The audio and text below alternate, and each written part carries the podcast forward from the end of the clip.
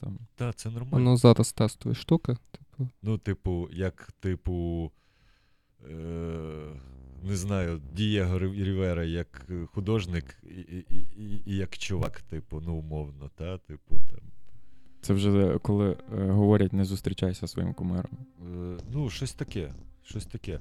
Знаєш, типу, ми якраз з колісником з того говорили, типу, і так не, не дуже сильно розвинули тему, що, типу, дуже жорстко асоціюється митець і творчість. Типу, митець як особистість і його творчість як невідривна від його особистості.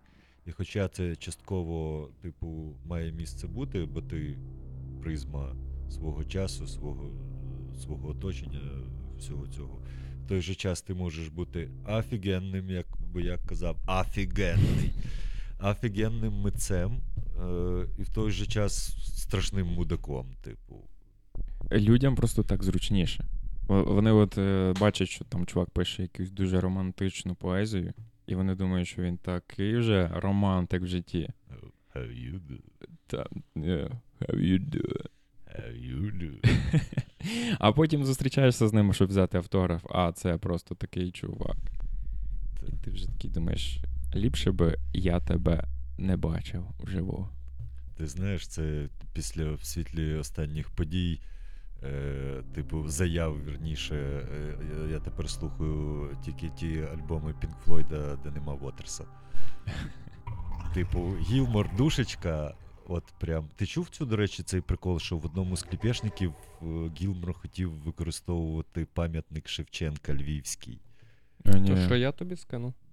Е, Це ти мені кидав? Так. Типу, прикол, типу, вони знімали кліпешник, і там мав бути якийсь пам'ятник, і вони е, хотіли використовувати, типу, гіпсову модельку пам'ятника Шевченка Львівського жабу. Цікаво, цікаво, як саме. Е, ну, типу, він там десь мав стоять в полі, типу, щось таке. Це як репліка була просто оця стела, яка за Шевченком в центрі. Мгм. І сам Шевченко тільки в гіпсовому там чи в якому варіанті. Ну, типу, це точно не метал. Вау. Але, Але щось пішло не так. але пішов не так Вотерс, типу, який поліз в залупу, типу, і якби цей. А потім він розкрив свого пиздака, коротше, після анексії Криму, що, типу, мов, е, Росія мала на це право. Да пішов він нахуй, типу. І якби, от мій гарний друг, привіт, Олень. Е- такий один з найбільших фанатів пінків, яких я знаю. Типу, він такий, ні, я їбав в рот, типу, більше цю хуйню слухати, я не буду цього підера більше слухати. Типу. Але альбоми з Гілмором, Гілмор душечка, він, він не дарма, він в десяточці найліпших музикантів світу. Ну, це один з тих випадків, власне, коли ти музикою тащишся, і краще би ти тільки і на музиці зупинився. Бо Мгм. потім бачиш, що насправді багато, навіть е, Стівен Сігал, де він зараз, що він робить Мгм. і що він говорить. А ми росли на тих фільмах, всі такі вау, як він, що він виробляє. Ну, тут я тобі однозначно не скажу, мені більше подобався Джекі Чан все-таки. Ну, Чекі Чан, це. Типу. Ти взагалі знав людину, хоча б одну, яка така. фу, бачить фільм. Джекі Чан. Фу, Джекі Чан! Фу, виключай, переключай. Радіо Voice. Без. Що? А воно вже пише. Так, я шарю, що, то ми, може, зробимо цей от і во. Давай. З хижих нетрів, непролазних хащів всесвітньої павутини позирає цікавий писочок радіостанції Мускарія FM, FM, FM, FM, FM. Добрий вечір, любі слухачі. Сідайте ближче до ваших шоу-приймачів, бо знову сьогодні з вами ми, гарна і красива, ваша улюблена радіостанція. В звичайному складі магічного чарівника кнопочок, який грає вам цей заманливий таємничий ембієнт прямо під час запису Петра Петровського Добрий вечір. мене чарівного буквовимовляча Нестора Лісовського. І сьогодні в рифму з нами Мар'ян Радковський, Триовський. Вітання всім, хто зараз тут. Доброго часу доби. У нас О. завжди вечір. Да, у нас наше шоу вечірнє, тому у нас завжди вечір. Я слухав вас вчора в день і нічого не мішало. Це був вечір. А. Просто сонце було ще високо. Питання знімається. Поза те, що це могла бути шоста ранку, типу, просто це такий вечір. В нашому містичному просторі завжди вечір. От. Мар'ян, письменник, е, сценарист, е, радіоведучий, архітектор і. Боже, я не знаю, хто ти не є. Ретро-футурист. Вбивця сердець 17-річних дівчаток, як я чув. Оце від кого ти чув? Ти, походу, спалив пацана. А давай я не буду казати, звідки я чув. Кажи 18-річних, бо ще посадять. Так ж не мене ж посадять. Пацанів під монастир під- підводить, це не, це не по-нашому. Е, я про це насправді не думав, про цей факт, а тепер починаю думати. Е, До цього списку всього, що ти перерахував, насправді можна додати хіба ще засновник е, спільноти Культ Арт Studio з, приводу виготовлення футболок і наліпок. точно, точно. Да, Так. Це прикольна штука. Ти навіть їх бачив. Так, я навіть їх бачив. У От. нас так не- і- не вийшов спільний проєкт з значками, типу, але я думаю, що якщо ти не закрив ще свою тему, то макет в мене ще є. Е, ні, не. Пам'ятаєш, ми хотіли зробити з тобою, типу, е, е, сатанічні значки з пентухами і вусами. З Зібровим? Е, Да, да, да, Пам'ятаю. да. Вареник Павла Зіброва. Типу. У нас, до речі, новий мемас Вареник Павла Зіброва. За вареника Павла Зіброва я не пам'ятаю, але цей концепт треба е, згадати і обговорити більш детально.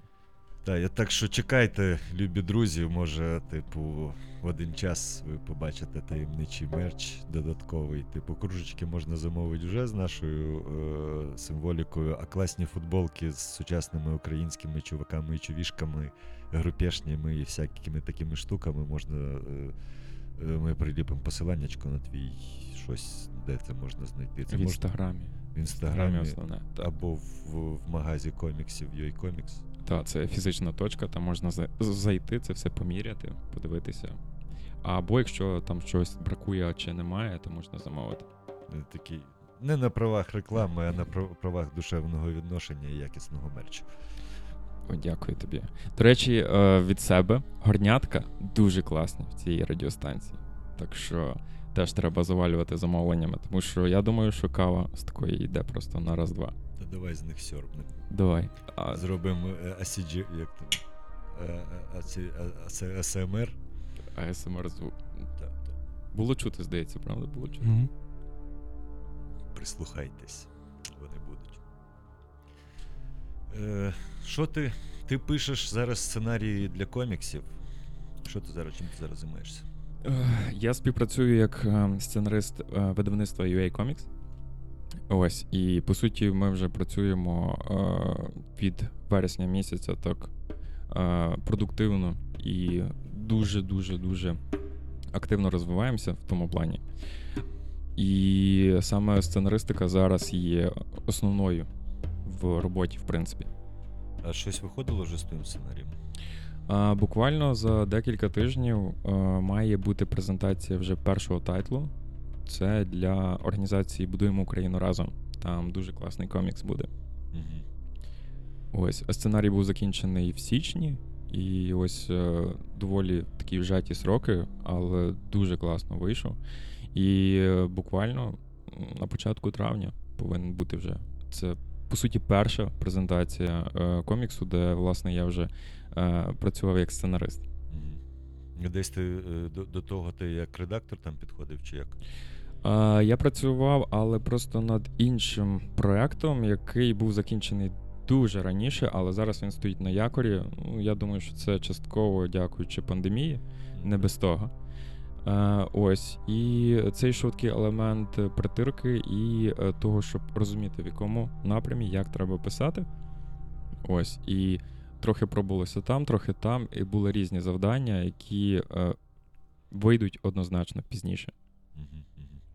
Ну, на момент випуску, виходу цього випуску, я думаю, що презентація або вже буде, або буде от-от. Так що е, я думаю, що можна буде десь вже побачити. Е, Це, мабуть, і в цифровому, в якомусь мінімальному форматі десь буде видно, типу, правда?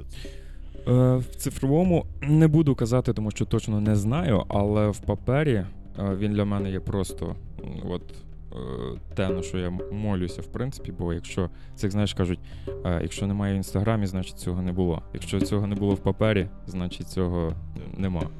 А хто художник? Е, художник Віра Кордова. Ага. Ось, і працювати з нею це, власне, була перша робота, де ми працювали двоє, і Віра дуже класно справилася з роботою. Як взагалі відбувається взаємодія сценариста і художника?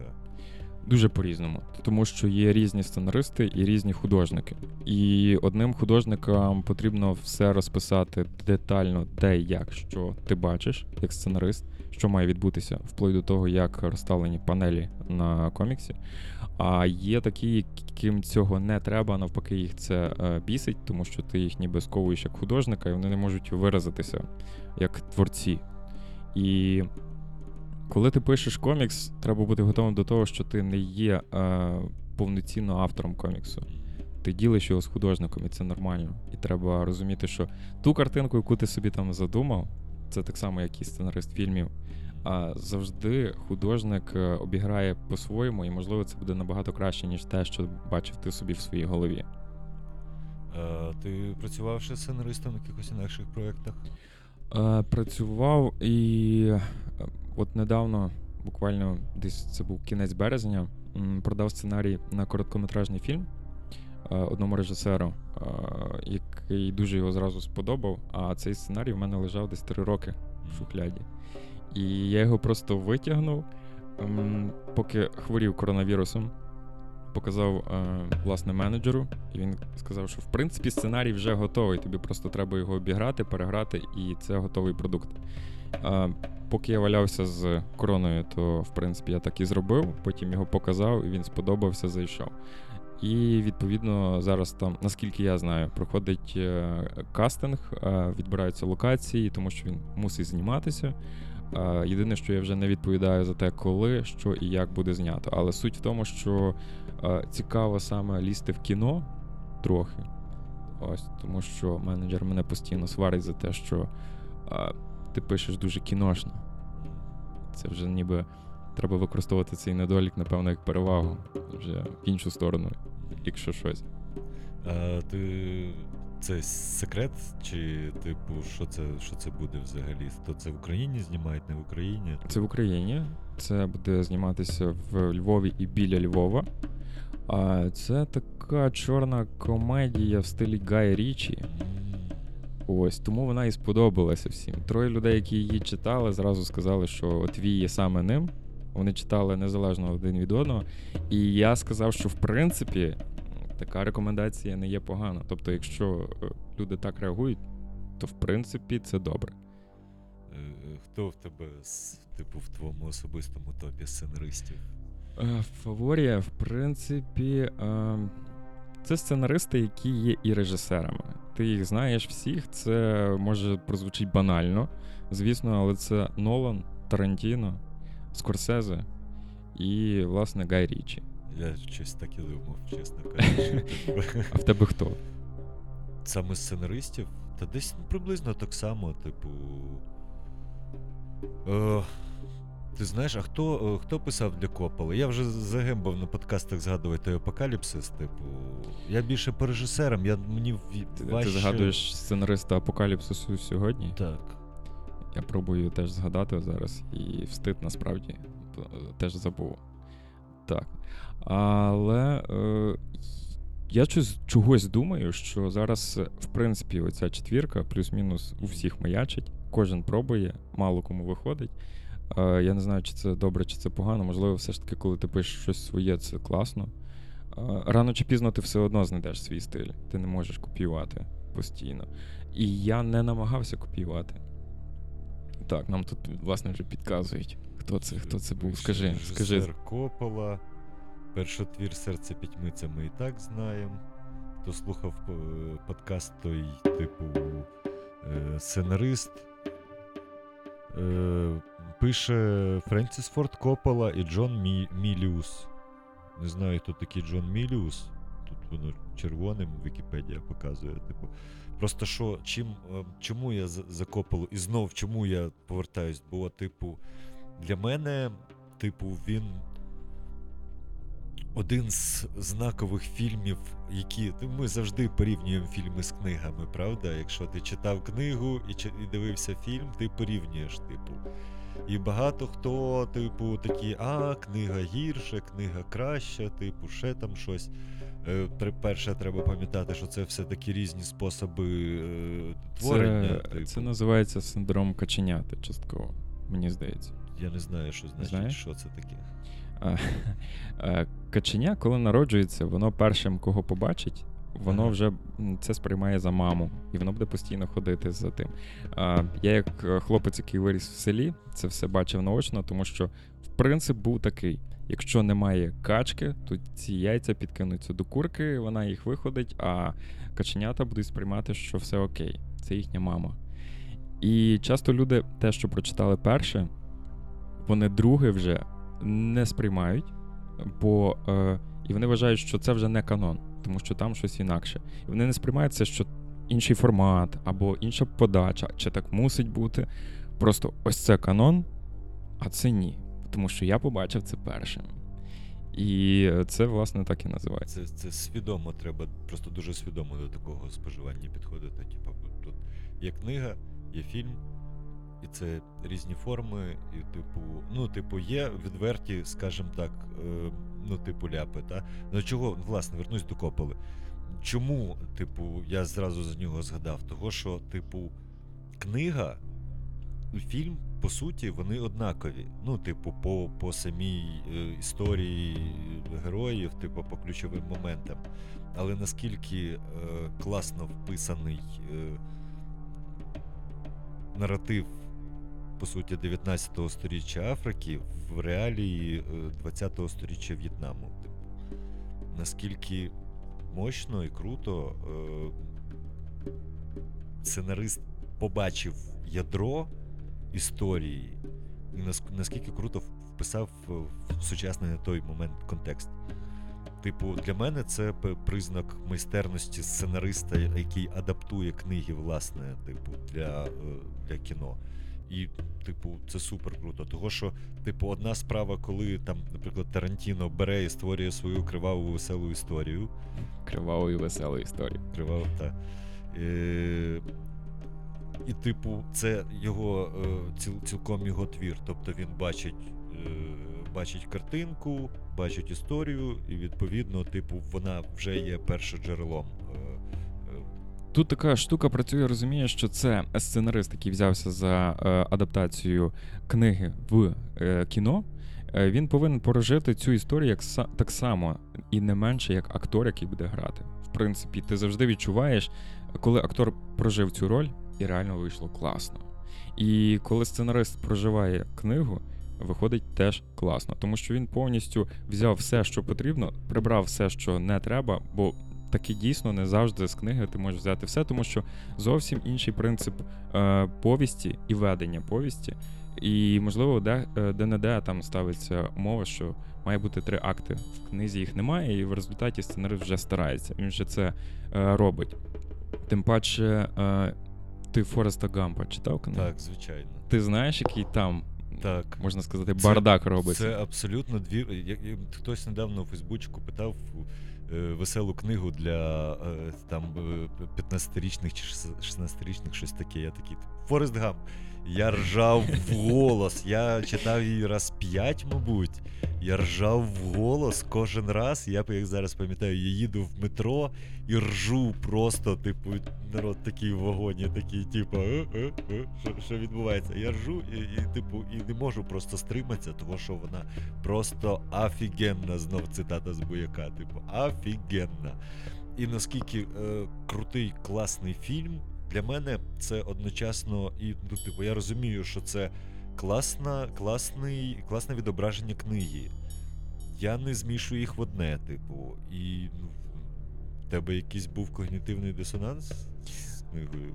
Е, В мене його не було, власне, тому що я розумів, що це е, писалося на основі книги, але це не обов'язково має бути її е, просто переказ. Це зовсім інший твір. І, на мою думку, фільм вдався просто розкішно. Так. Тобто нема куди придертись. Те, те саме бійцівський клуб. Так. Сам Чак Паланік сказав, щоб вже фанати не говорили. Він сказав: «Е, фільм, мені здається, вийшов крутіше, ніж книга. Транс, транспотінг Оцього я не знаю. на голці.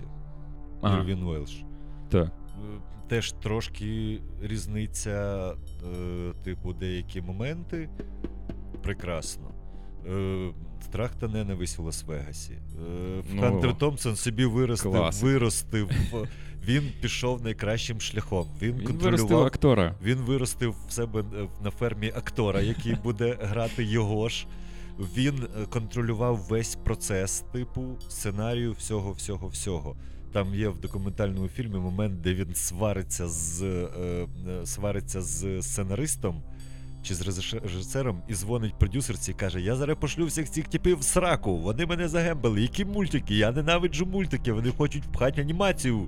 Що це таке? Типа, там і криє їх матюками, знаєш, типу. І от чувак створив оце чого це е, ідеальний варіант. Коли ти маєш книгу, маєш актора, який тобі максимально подобається, розділяє твої вподобання і, в принципі, пройшов твій шлях. Маєш команду, яка зробить те, що ти хочеш. Типу, ти маєш вплив на всі моменти. Типу, отак. І, те, що, типу, не знаю, може не дуже вдалося в американських богах. Е, Типу, Напевно. Ну, бачиш, раз на раз не приходиться. Різні історії, різні підходи, різні сценаристи. Е, Кожен хоче виразити який свій стиль. Іноді це теж допомагає, а іноді шкодить. Е, З приводу Депа, його ж навіть він був е, побрив на лисо особисто. Тому в них була дуже сильна дружба. Настільки сильна, що коли власне цей журналіст помер, то е, Деп потратив 3 мільйони, наскільки я знаю. щось там 100-500, так. Для того, щоб вистрілити з м, 150 гармати. в гори Колорадо. І це було прописано в заповіті. Типу, так. Так. І це він потратив свої гроші. По суті, які він заробив частково за рахунок е, популярності, яку йому і дала ця співпраця. Тому, ем, якщо в кожній роботі знаходити оці такі нотки, які потрібні, е, все буде класно. Але до чого, в принципі, можна тут підійти? Книга е, в плані адаптації в кіно процес довгий, важкий. І тут на арену виходять комікси, де в тебе вже є частково розкадровка, історія, стиль, подача. І комікси в тому плані сильно взувають книги, тому що ти читаєш і ти вже дивишся кіно.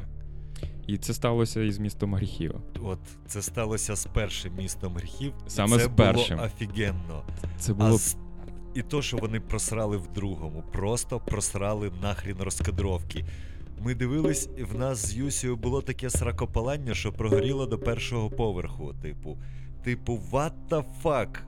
У вас вже є готова розкадровка, у вас вже є все, у вас є прекрасна акцентація кольору, у вас є приклад, як це, як зробити. Як. Що, Петро, я пропав. Ні, кнопочка робить, я пропав. так. Ну, зараз вертайся в стрій, а я буду е, тебе, власне, дуже-дуже дуже чекати. Ану, Е, е, У, є. Є. Е, типу, те, що вони. І то, що вийшло з проповідником. То, що прекрасно вийшло з. Зараз я пересяду. Е, то, що прекрасно вийшло з проповідником, бо коміксяшні розкадровки в проповіднику це просто божественно. Ну, от, як на мене, це одна з кращих кіноадаптацій коміксів.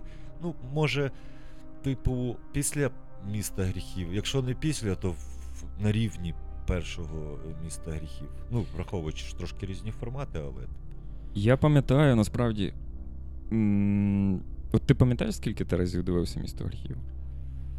Ти ніколи не скажеш, я подивився місто гріхів. Все. Один раз.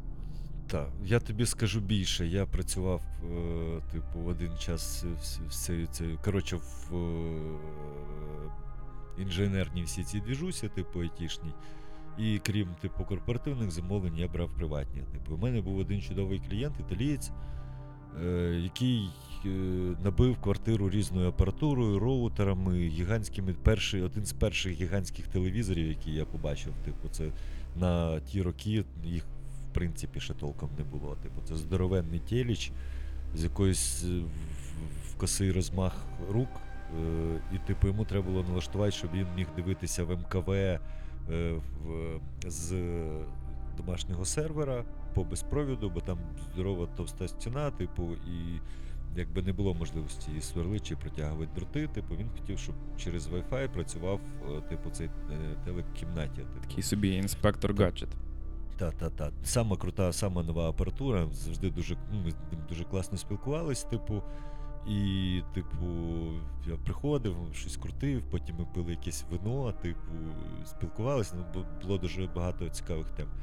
І я налаштував цю штуку, типу, він працює, і він каже: ну зараз щось подивимося, побачимо. Ми включаємо, типу, він включає місто гріхів.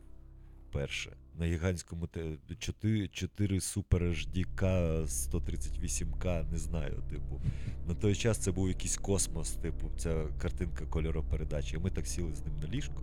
Бо це, типу, спальня, і там, ну, типу, нема, це просто ліжко. Ми сіли так рядочком з ним на ліжко і тупо завтикали. В якийсь момент прийшла його чувіха, типу, така, типа, що це робиться? Він такий. Див сраку. Ти пам'ятаєш, на якій сцені вона зайшла? Ну, зазвичай люди заходять е, в найбільш такі, що треба щось пояснювати. Та ні, тут е, фільм нормальний, ти заходь. й йому було похуй мені тим більше. Типу, Е, Типу, він такий, «Ди- див сраку, не заважай. Типу, і ми, типу, тупо весь фільм отак сиділи. з- Це, типу, офігенна здорова картинка. Це ну, відносно недалеко біля теліча, так що цей теліч закриває тобі весь обзір, типу, повністю. Тобто, там, ти повністю в цій історії. І от тут оця кольоропередача, оця акцентація кольору найбільше тебе загрібає. Вона ці червоні, червоні жовті плями, вони тебе затягують просто всередину історії, всередину картинки. І всі інші рази, коли всіх мільйон разів, які я дивився місто гріхів, ніколи не зрівняються з оцим, типу. Бо е, це самий, самий, самий такий, типу, класний об'ємний досвід, який, типу, найбільше просто розкрив цю історію, типу, з візуальної частини в першу чергу. Ти дуже влучно сказав з приводу е, картинки, якість картинки, тому що, по-перше, все майже знімалося на графоні, е, на, на як то кажуть, на зільонці, як повелося. Тим не менше, він виглядає дуже ефектно, дуже стильно, і знімалося все по картинках, в принципі, коміксних. Я коли взяв у руки комікс, він, до речі, є українською в Україні. І хто любить цей фільм, це просто must have, по тому, щоб побачити. І саме комікси це світ, в який ти коли потрапляєш, як художник чи або як сценарист. А, ти не швидко хочеш перемикатися в кіно, тому що ти вже частково його робиш. Але коли ти пишеш книгу, це сліпий світ. Він живе в тебе в голові і в голові в головах читачів, які будуть це читати. А комікси це вже штука, яка має сильнішу трішки магію, як не крути. Я приведу приклад е- чувака, який зробив, типу, який з самого початку писав максимально коміксно-сценарно. Е- ти бачив вже цю історію. Це Фріц, Фріц Лейбер. Мгм. Од- одна з самих старих історій Фарфхат і Сірий Мишелов, який він почав писати ще в 30-х роках минулого століття. І ти, коли його читаєш, він настільки в нього настільки детально прописані сцени, що картинка вплоть до того, що, типу, кут падіння світла, піруети, типу, взмахи меча, там, всі ці штуки він описує так, що ти цю картинку не побачиш інакше. І тому зрозуміло, чому Майк Мідіола підписався малювати, е, приймати участь в цьому проєкті, і чому він так вистрілив цей проєкт. Так само цей комікс є Фарфхат і Сірий Мишелов вийшов українською. Це в Кулаків, здається. Не пам'ятаєш? От я тобі за це не скажу точно. Теж його він є українською, його можна придбати. Класно, класно зроблений, гарна тверда палітурка, якісний друк, е, класний переклад. Типу, ну як завжди, у всьому десь можна знайти якісь там, типу, мілкі огріхи, типу, але то таке. Е, Дуже сподобалось. Я е, і, і роздарував декілька екземплярів. Ти купуєш, і ти розумієш, що блін, я знаю людей, яких це має бути по-любому. О, день народження. Чудовий привід, знаєш, от з тих книг, які хочеться дарувати. Типу, дуже Е, класно. Ці книги, які, е, за які не соромно, е, коли даруєш. Типу, ти даєш і такий. Купив на подарунок, а собі ще не купив. Так, так. Та, і це так. Ти коли відкриєш, дай мені почитати. Я просто хочу почитати. Так, як і з Максимом Осою. Типу, у мене теж сама історія. Це класна штука. Теж, теж це ж UA Comics робили, правда? Так. так от. Е, ну, це українська класика коміксів. Типу, це ж наш, наше покоління, це перші комікси українські, які не, не рахуючи Василенка, які взагалі потрапляли, бо вітер, м, носа, типу, це перші штуки, які ти відкриваєш про нормальні штуки про козаків. Типу, відкрив, побачив такий, ого, ага, заєбісь, типа, от. Типу, нормально намальовано, без цих всіх кострубатих, типу, зламаних ший, відірваних рук, і, типу, всієї цієї хрені нездорової. Це один з небагатьох коміксів, насправді, який вже і користується популярністю е, за кордоном.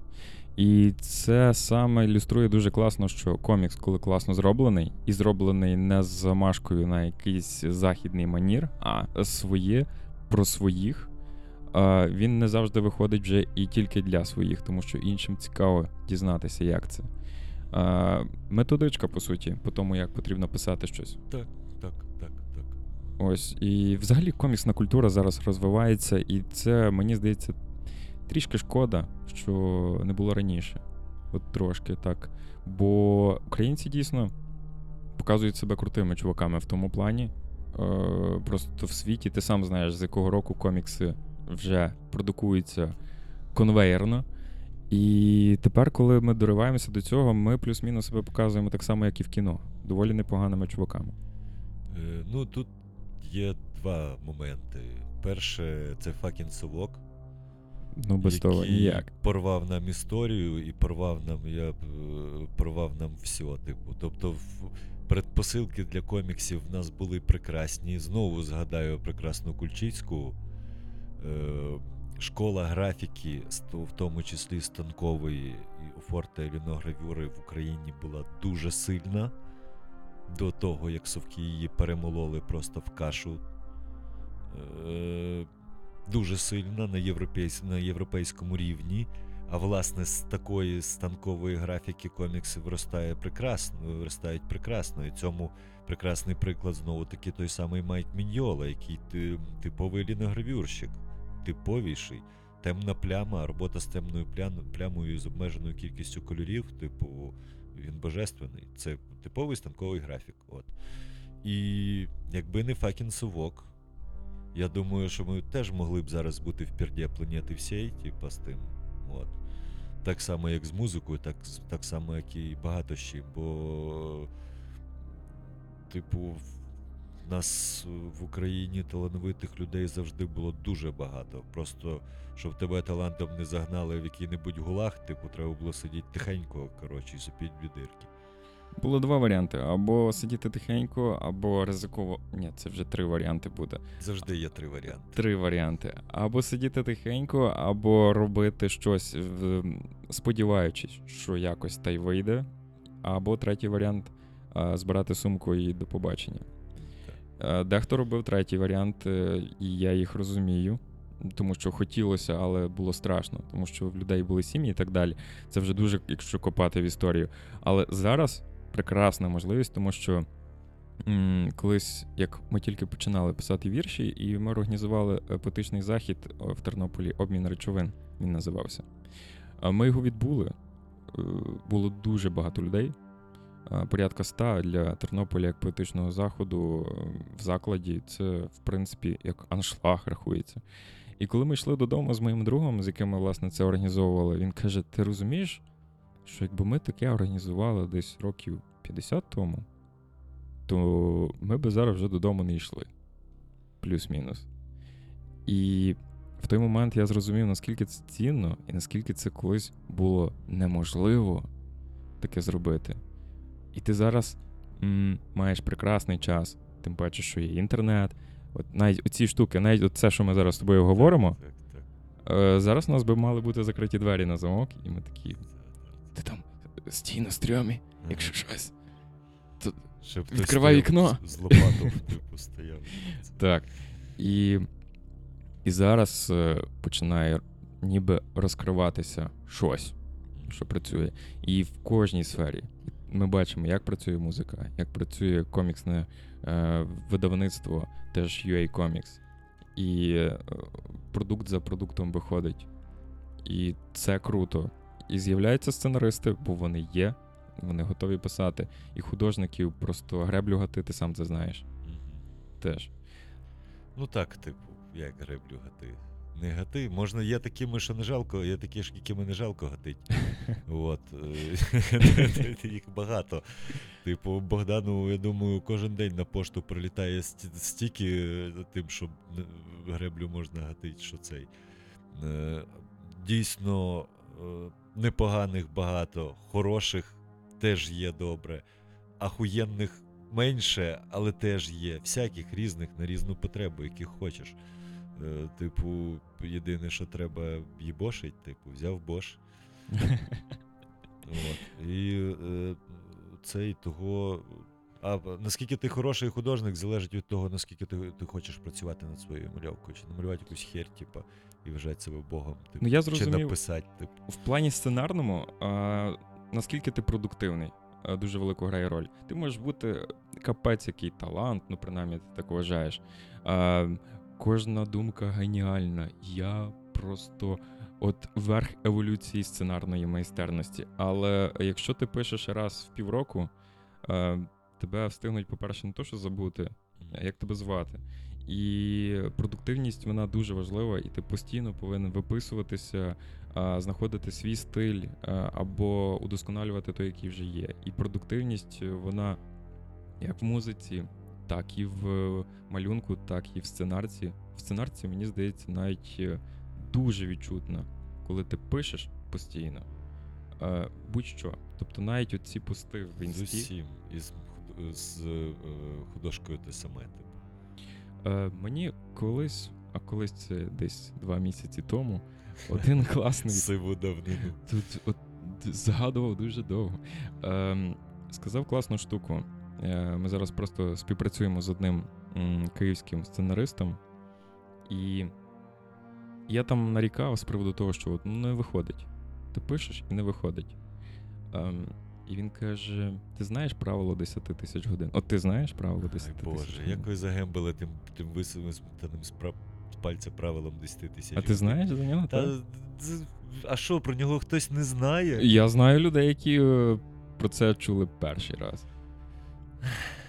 А чим воно тобі? Тобі не подобається, походу. Ну, того, що воно висмоктане з пальця, це просто японська прик- приказка. В них просто число д- 10 тисяч це, типу, дуже мі- міфічне, міфологічне, сакральне. Але е, погодься, що сенс в тому якийсь є. Та, сенс то 10 тисяч кроків, 10 тисяч годин, 10 тисяч цього на світі, типу 10 тисяч рисинок, ну, типу, в 10 тисяч журавликів. Е, Воно просто в них імплементовано в е, міфологію японців. Типу, того, типу, і десь хтось колись щось сказав, типу, про це от, оце от, оте. 10 тисяч кроків, типу, ти мусиш на день робити. Нічого не нагадує. Це 7 кілометрів. Воно має, воно має сенс, воно має значення в, в якійсь мірі, але не треба цьому придавати такого великого значення, як наші люди люблять. Ну тут розумієш, І е, тут я з тобою погоджуюсь, типу. Погоджуюсь в тому плані, що я сам довгий час займався, типу, скажімо так, блогерством, е, текстовим блогерством мгм. за часів стародавніх часів форумів і ЖЖ. І в якийсь момент я за, за якийсь свій там 10-тисячний пост, типу, е, сів і ну, мовний, е, почав збирати, типу, якусь загальну історію з своїх старих постів, типу, бо я писав таку собі хамсидєліку, типу, е, якийсь потік свідомості, якісь дуже короткі штуки. Я вирішив склепати з того якийсь більший, об'ємніший, е, об'ємнішу історію, склепати всі ці пости в один наратив. От. І я десь добрався до перших сторінок і такий йокарний бабай, що за хрень я писав, типу. Ти став такий думати, боже мій, це був я. Так, так, так, як всі. Типу, так само, як ти думаєш, що у всіх з першими віршами, типу, я О, любив тебе. Перші В ракообразній позі, як зараз помню, скупа морська сопля текла. Ремовані дієслова. Ну там весь букет був. Це 10 клас тоді ще. Е, 10 тисяч годин. Ми говорили виключно за формат 10 тисяч годин. Там не йшлося про кроки і е, кількість волосся на голові, але суть в чому? Е, я про це я про це не знав. Але я в цьому переконався, тому що е, я змінив декілька робіт, які є, в принципі, моїм кістяком по житті. Це архітектура, радіоведення і зараз от е, сценарка. І мене можна збудити, в принципі, в будь-яку годину доби і сказати: сядь і спроектуй будинок приватний. І я почну його робити. Просто сяду за комп'ютер і чик-чик-чик, і він пішов.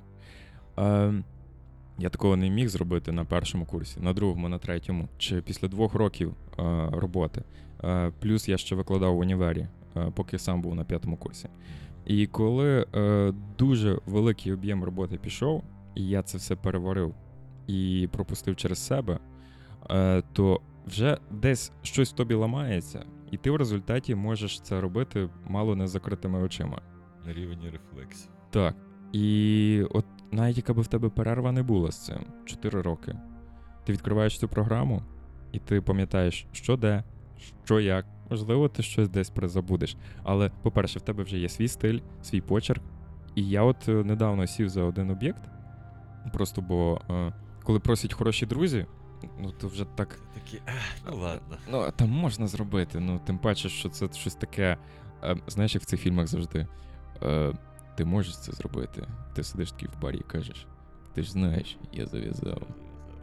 А, я знаю. сокірою ти мусиш бути і рубати дрова, типу. Або Ти- сидіти, сидіти в барі. Так. Ти сидиш в такій е, курці шкіряній, знаєш, е, там біля тебе гора стопок а, валяється, і ти такий.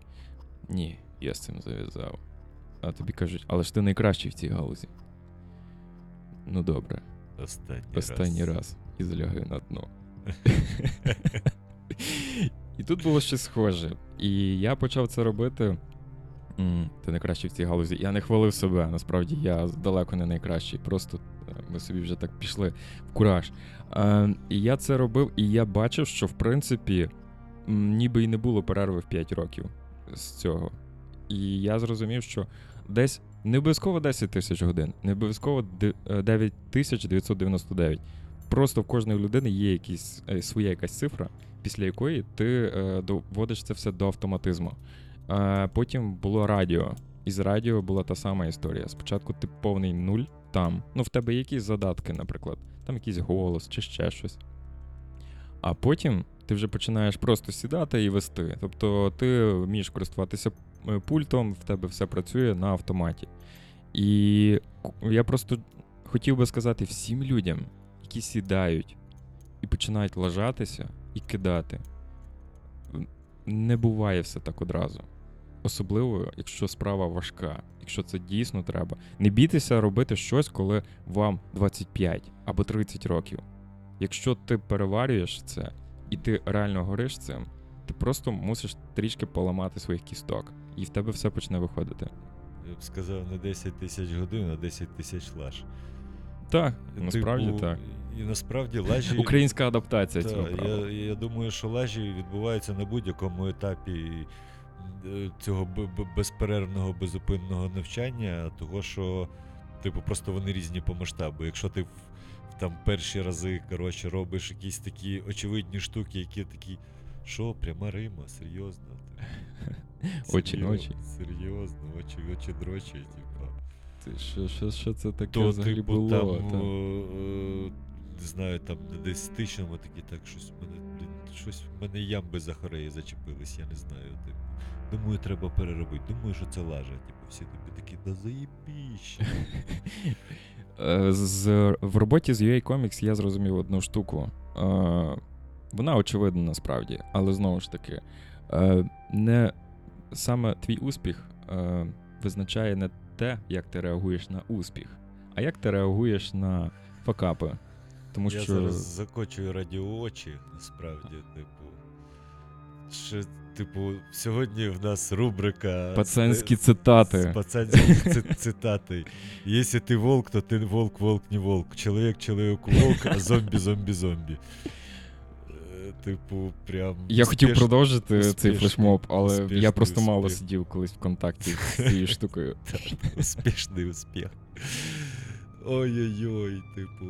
І лимони, і якщо, типу, тобі в штани хтось накидав лимонів, коротше, то сядь і розчави їх в лимонячий лимонізм. Це теж було в цих пабліках. Там, Чи це вже не знаю, особистий там- досвід? Там якісь лимони, якісь, коротше, там.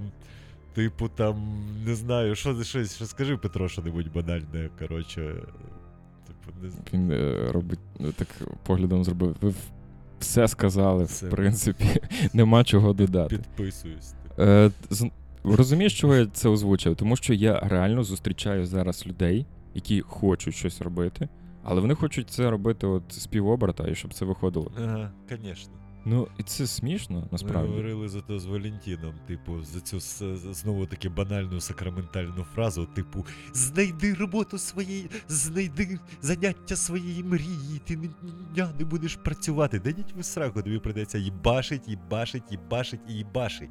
Ще більше, ніж на дядька. Ще більше, ніж на дядька. І при тому половину з цього всього часу, коротше, тобі прийдеться вмиватися кровавими соплями, коротше, того, що воно не виходить, типу. І ти або заробляєш гроші на дядю, коротше, або жреш корки, типа, сирі чиїхось лимонів, чиїхось лимонів, бо ти, типу, цей, бо ти вчишся наново якійсь, якійсь новій штуці, типу. І якби це не робить, це все романтична чухня з контачки. Але в когось просто це швидше працює, в когось довше. Є випадки, що хтось, типу, там кліпає, кліпає 10 років і після 10 років, а хтось за півроку має нормальну запеху вже. Тут є, типу, декілька пунктів, звичайних, так само очевидних. Банально фарт і твоя особиста швидкість. От я дуже, я дуже, дуже різкий, типу. Мені треба бігом взяти, попробувати, коротше, на, на, наробити якихось помилок, ляпів. Коротше, я, я мушу вже, типу, бігом. От в мене ж з'являється щось нове, я купив новий, новий набір олівців, і я його беру і зразу ним малюю, типу. А комусь треба з цим, над цим купити ці Я олівці трохи навіть про інакше. купити ці олівці. Е, типу, е, це я зараз доведу, ти Мгм. розумієш, що я, типу, погоджуюсь з тобою. І, йому треба сісти з цими олівцями, почитати в інтернеті, подивитися відосики, почитати інструкцію. І на це піде два тижні, типу, поки людина розбереться, і тоді ними малювати. Типу, є, звичайно, питання фарту.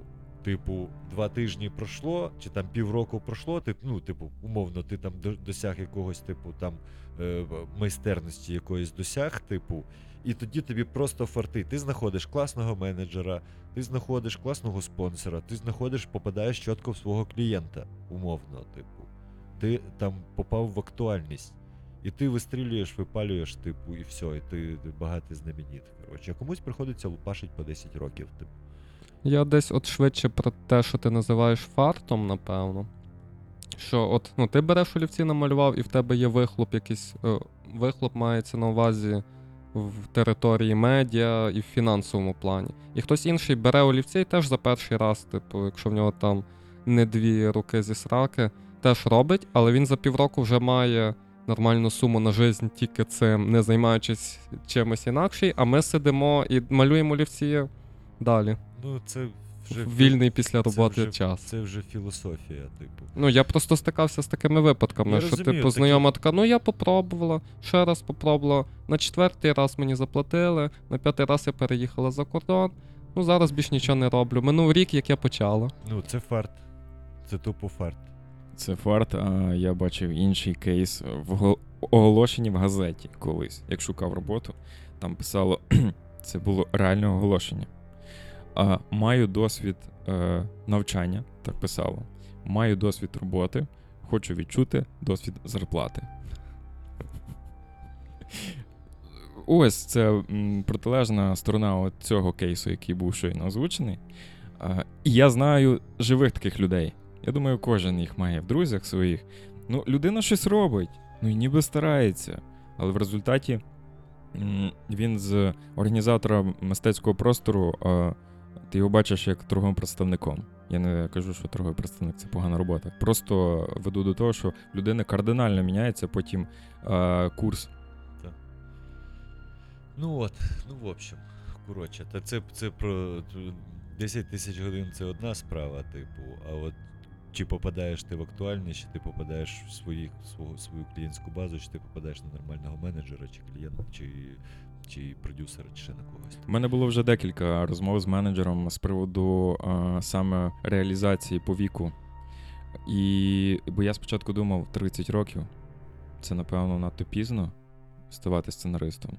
І він мені три рази пояснював, що в принципі всі автори, відомі автори, е, саме розкручувалися після 30, тому що ти вже не пишеш е, різну ваніль, ти вже багато чого пережив, дізнався, відчув, поламав собі, е, виправив собі. Ти вже маєш багаж, про який ти можеш писати, але ти не надто старий, щоб вже бути там людям не актуальним або не цікавим. І, і багато людей саме думають, що запізно, але є сфера, де ти, власне, тільки якраз ідеальний вік це от 30 років плюс-мінус. Є купа кейсів, коли і в 40 це не пізно.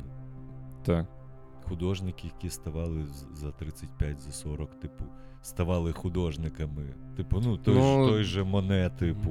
Докину момент якогось усвідомлення своєї справи. Ти можеш мати досвід непотрібний собі, а там, скажімо, після 30 ти розумієш, який досвід тобі потрібний, і просто лупиш оцю скалу, і через те в тебе може бути результат, бо ти знаєш, що ти хочеш банально. Та-та, ну, типу, таке, але е, пробувати треба. Треба попробувати максимум. Ну, як, як на мене, типу, комусь фартить, і він знаходить свою е, струю сходу, типу, і, Ну, і всю дорогу. Типу, комусь попробувати. треба попробувати все, типу. Ти взагалі знаєш, як я з архітектора став радіоведучим?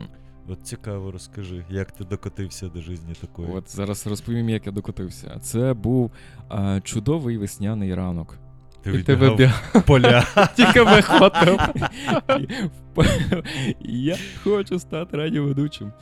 І я працював тоді в Тернополі в проектній організації, а, де всі, ем, в принципі, це категорія вже старших людей.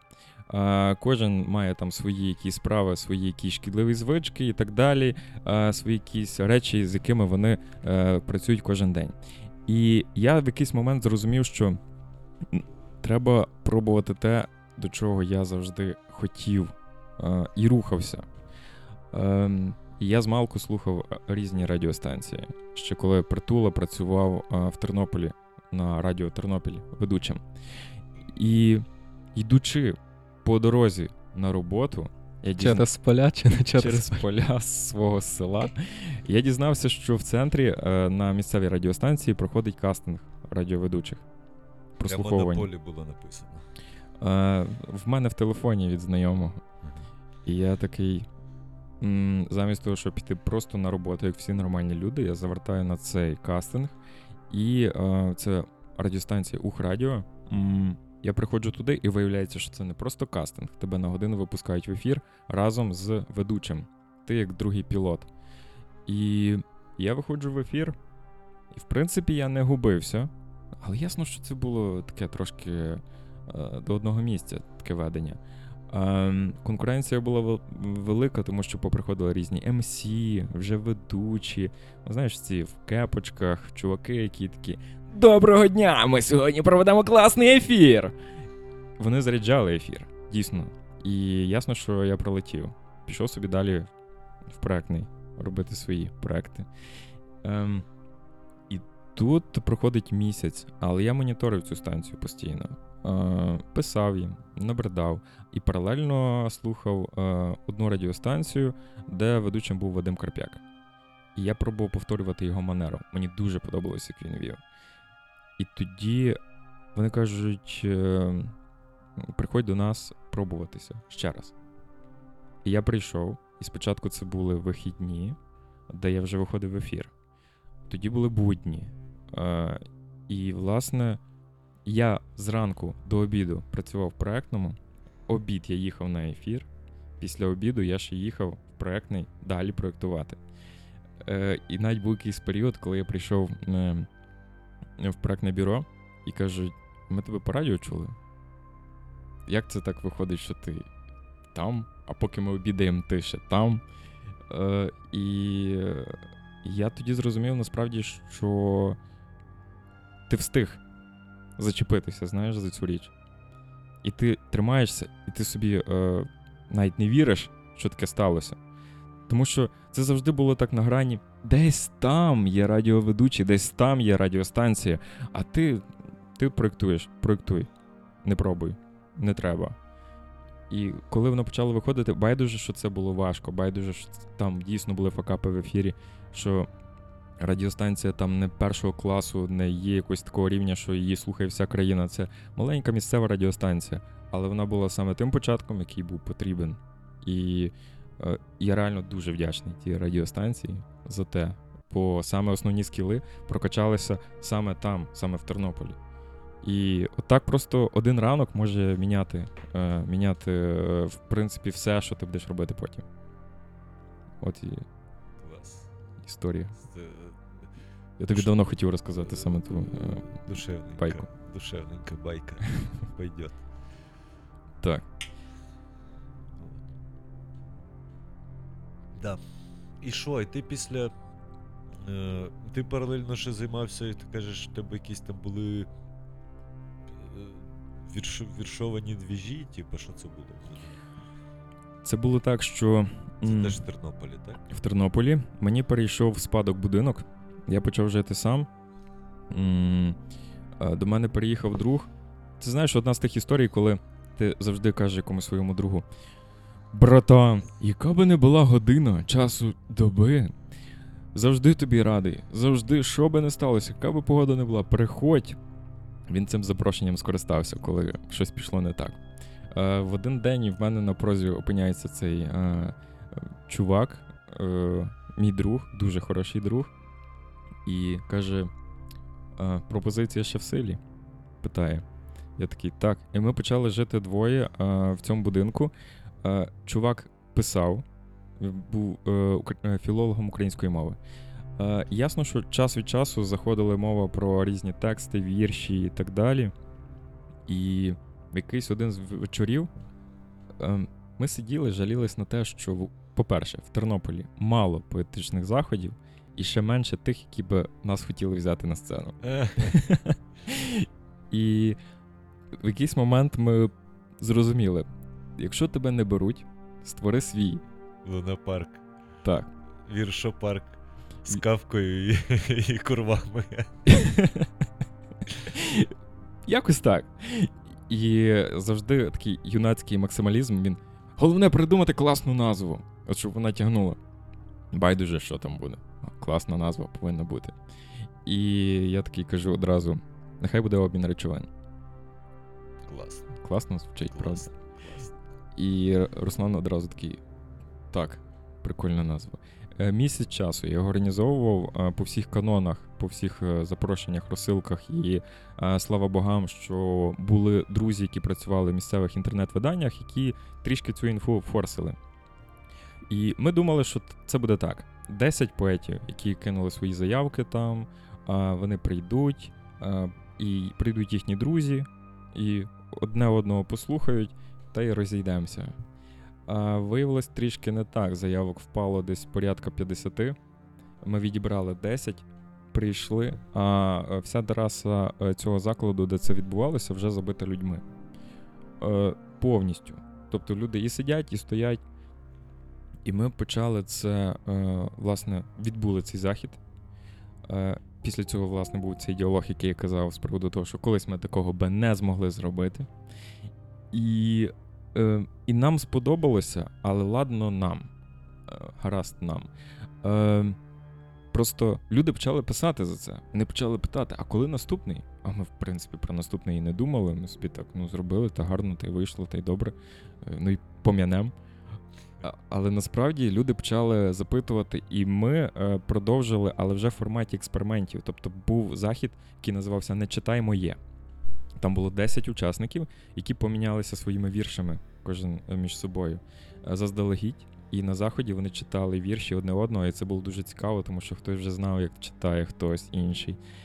Хтось пробував повторити манеру, хтось навпаки хотів кардинально зробити все по-іншому. Було читання на драбині, тобто стояла драбина в книгарні є, центральній місті. Мого дідуся, якого вже на той час не було, вона стояла просто, і люди, хтось або вилазив на неї, читав з неї. В центрі міста в книгарні є. Розбита просто драбина ніяка. Вона хиталася під ними. Хтось вилазив, хтось стояв біля е, неї, хтось просто присів на першу сходинку. І це не був просто треш заради трешу. Це була дійсно хороша дуже енергетика, і була таке е, нотка чогось нестандартного. І в той момент обмін речовин почав так ніби трошки жити своїм життям вже.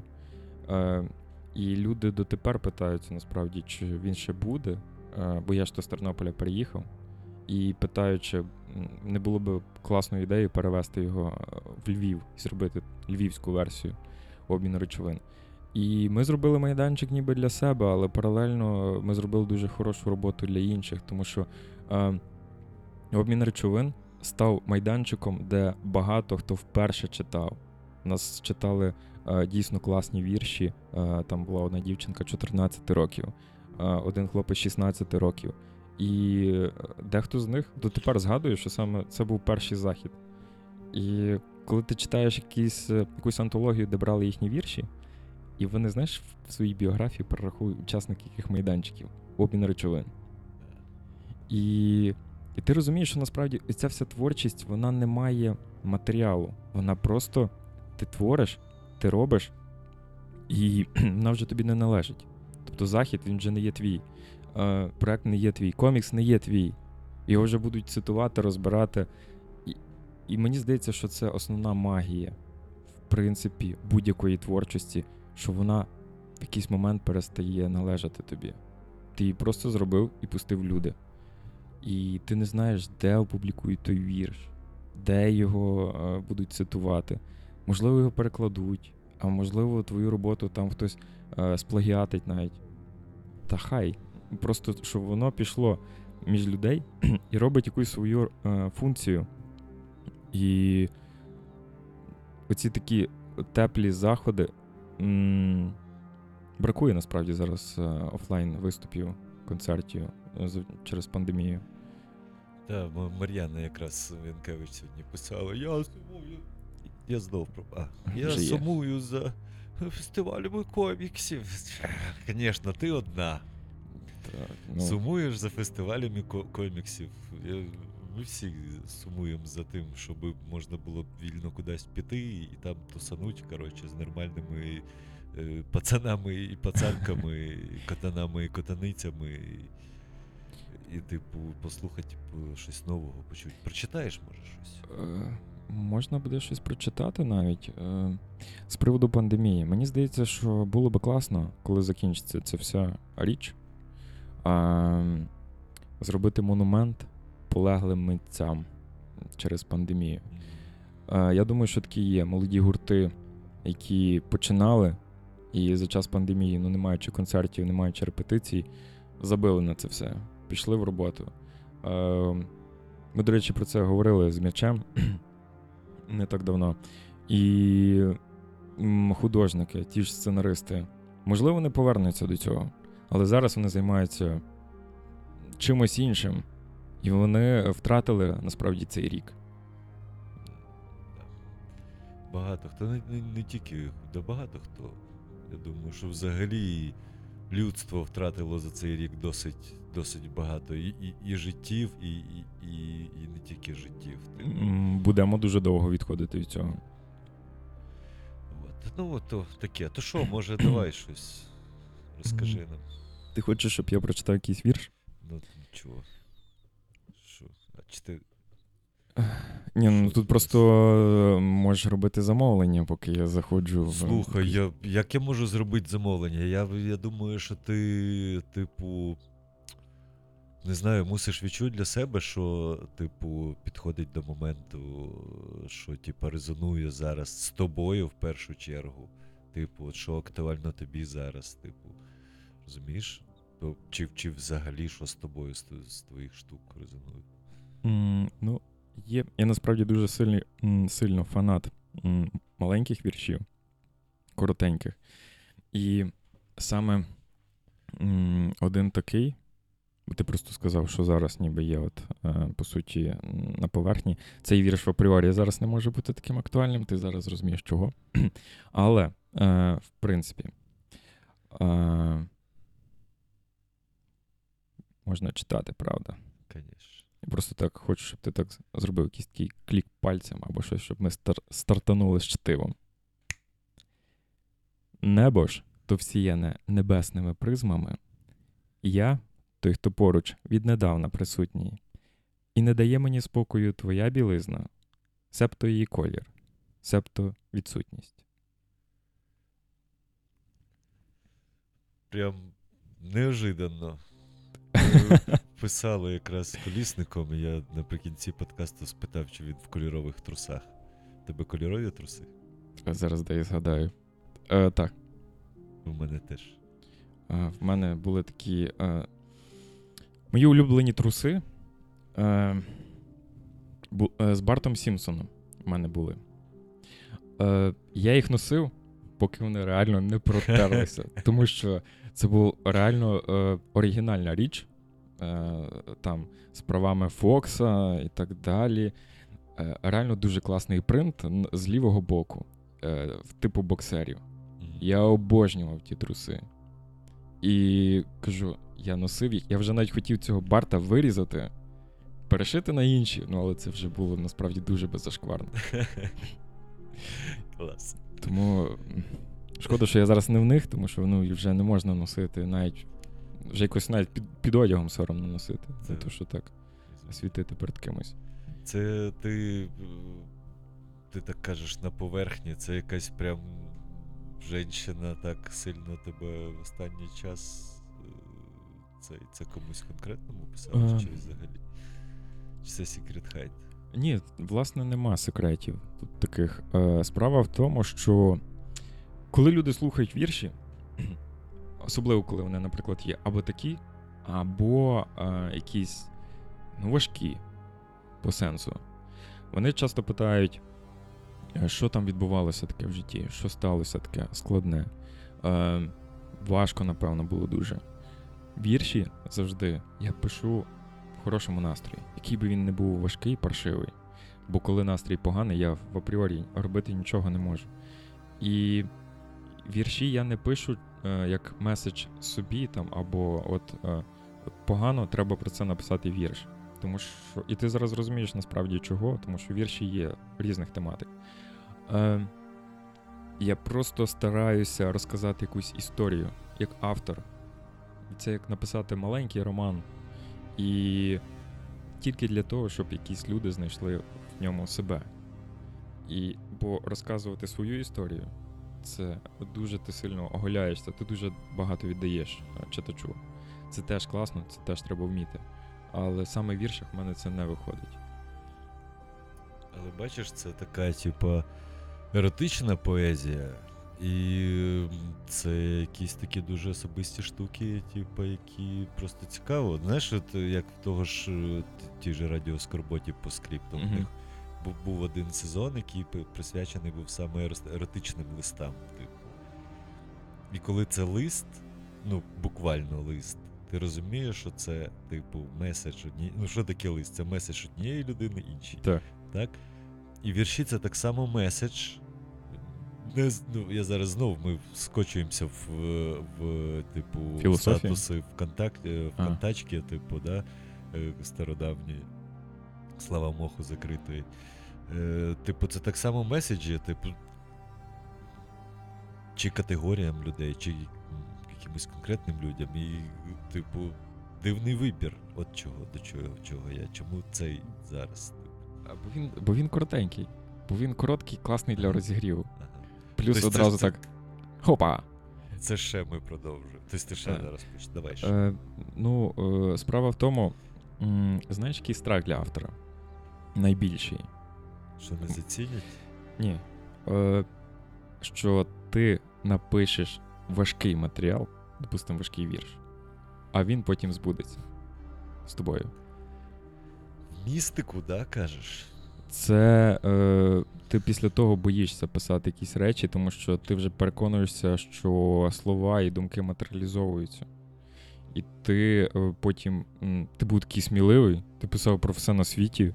Так легко, люди там знаходили щось. Мені прилітають повідомлення, ніби а що це за історія була, або що там було за продовження.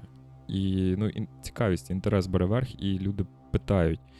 Е, і я пояснюю, ну це дуже таке, е, така дурна відповідь, яка обламує, але ну, нічого не було, це просто історія е, для того, щоб люди знайшли себе. Але коли ти пишеш вірш і потім воно відбувається, ти думаєш, блін. Ти путаєш причину і наслідок. Може, ти чуєш, як резонує Всесвіт, і щитуєш його. Ти пишеш віщі вірші. Ти, ти щитуєш те, що відбудеться так чи інакше. Ти не впливаєш на цю Мгм. подію. Ну це вже знаєш замахнутися на те, щоб назвати себе якимось чуть-чуть трішки пророком. Ти, якщо, ну, типу, мені здається, ти знаєш, мені здається, що митці, справжні, справжні митці, резоную, які резонують зі світом, вони завжди всі трошки пророки. В тій Тому що ти- мірі. Ти мусиш е, щитувати світ. Ти не можеш творити, не скануючи. Чому, в принципі, е, ніколи критики або читачі не е, сприймають серйозно авторів, які, наприклад, сьогодні пишуть вірші е, в стилі епохи Франка чи Шевченка. Тому що це означає, що ти не пишеш про сьогоднішню епоху, ти просто даєш е, такий елемент поваги, відсилку епосі, яка вже минула. Це теж має місце бути, це теж круто, але м, ти не пишеш про те, що відбувається, ти не описуєш е, ситуацію, яка є навколо тебе. І кожен автор, кожен сценарист, письменник, вони, в принципі, повинні бути сильними е, аналітиками від того всього, що є зараз. Ти сидиш в кафе і ти бачиш, як люди спілкуються, як вони їдуть додому в транспорті, як вони ходять на роботу, які в них є шкідливі звички, які в них є пороки, і ти пишеш про це. І коли ти це все бачиш, то іноді твори твої як вибудовують якусь таку ланцюжок подій, який, якщо ще не був, то може бути. легко може від. Да, ми, ми говорили за це неоднократно, що, типу, чим е, відрізняється мистецтво від, е, від ремесла. Типу, от якраз цією штукою, наскільки ти як митець резонуєш з тим, що е, з твоїм часом, з тим, де ти, де ти є, хто ти є, наскільки ти, типу, твоє, твоя творчість, твоя, твої штуки, типу, наскільки вони вібрують з твоїм часом, з твоїм оточенням, з твоїм з твоїм космосом, не той, не тим, який був там 100 років назад, чи не тим, який там ти думаєш, що буде там. Навіть якщо ти пишеш в манері минуло, минулих е, сторіч, Поколінь. десятиріч, да, поколінь, то все одно ти, типу, вібруєш сучас, сучасним своїм часом, сучасними подіями. Якщо ти не вібруєш, тоді це просто ремесло. Ти робиш якісне ремесло. Ти е, таких фільмів виходить, якщо ми про сценарії, наприклад, таких фільмів виходить по 100, по 100 штук в рік, типу, які ти подивився, і такий, ну окей, ну. І забув. І, і забув. Типу, Аквамен, класний фільм. Воно не говорить про тебе, воно не говорить про твоїх сусідів. Ну, Так. І в результаті ти, цей фільм просто губиться. Це в багатьох сферах мистецтва. Тому що кожне мистецтво це все ж таки бізнес, як не крути. І воно якось Ну, так. Тут можна полемізувати, типу, але. Я не кажу, що це сухий бізнес, тому що це мистецтво, це вже говорить саме за себе. Але і, і це прекрасно, коли мистецтво монетизовується класно. Це значить, що е, автор буде мати чим заплатити за комуналку, і це вже прикольно. І це означає, що він вже не просто пише, щоб писати, а він пише для того, щоб е, значить це комусь треба. І це насправді дуже великий рівень, коли це комусь треба. Е, Тут теж можна полемізувати.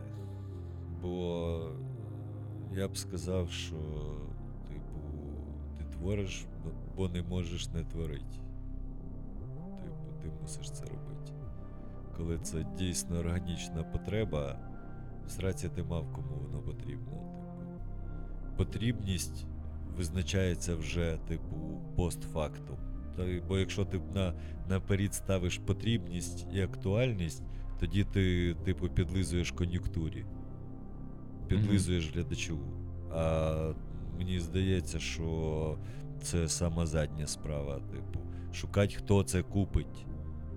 Це вже ближче до ремесла. Типу, а я кажу про, ну, типу, ідеальний варіант, чиста творчість. Вона не залежить від покупця, вона не залежить від ринку, вона не залежить від кон'юнктури. Вона залежить тільки від того, що ти відчуваєш, як ти відчуваєш. Вона залежить від органічної потреби творити. Крім того, що ти мусиш їбашить, Але тут штука в тому, що немає правильного і неправильного. Є Нема. просто ти вибираєш, в якому форматі ти працюєш. Якщо ти працюєш на гроші, то і ти будеш працювати довго, це класно. То це насправді теж важко. Це дуже важко. я не Писати. принижу, я Так. не, не принижую ні в, якій, ні в якій мірі. Я кажу про те, що, що ідеально це знайти свій баланс, типу, органічного відчуття свого мистецтва і кон'юнктури, типу, І тримати темп. і тримати темп, так. Так. якби. Але ну, якщо я, я, я більше зараз перед тим казав про саме таку чисту сублімовану, ну, концентрованіше загембав з тим словом сублімованим, чепились до мене курвами. Це тільки Е, сьогодні чи взагалі? Та щось останній, останній типу, час. Е, Типу, е, коли ти концентруєш в собі от, оце чисту творчість, так? Не, типу, ти мусиш це робити. Ти е, повинен посядь, похавати і помалювати. І помалювати в першу чергу.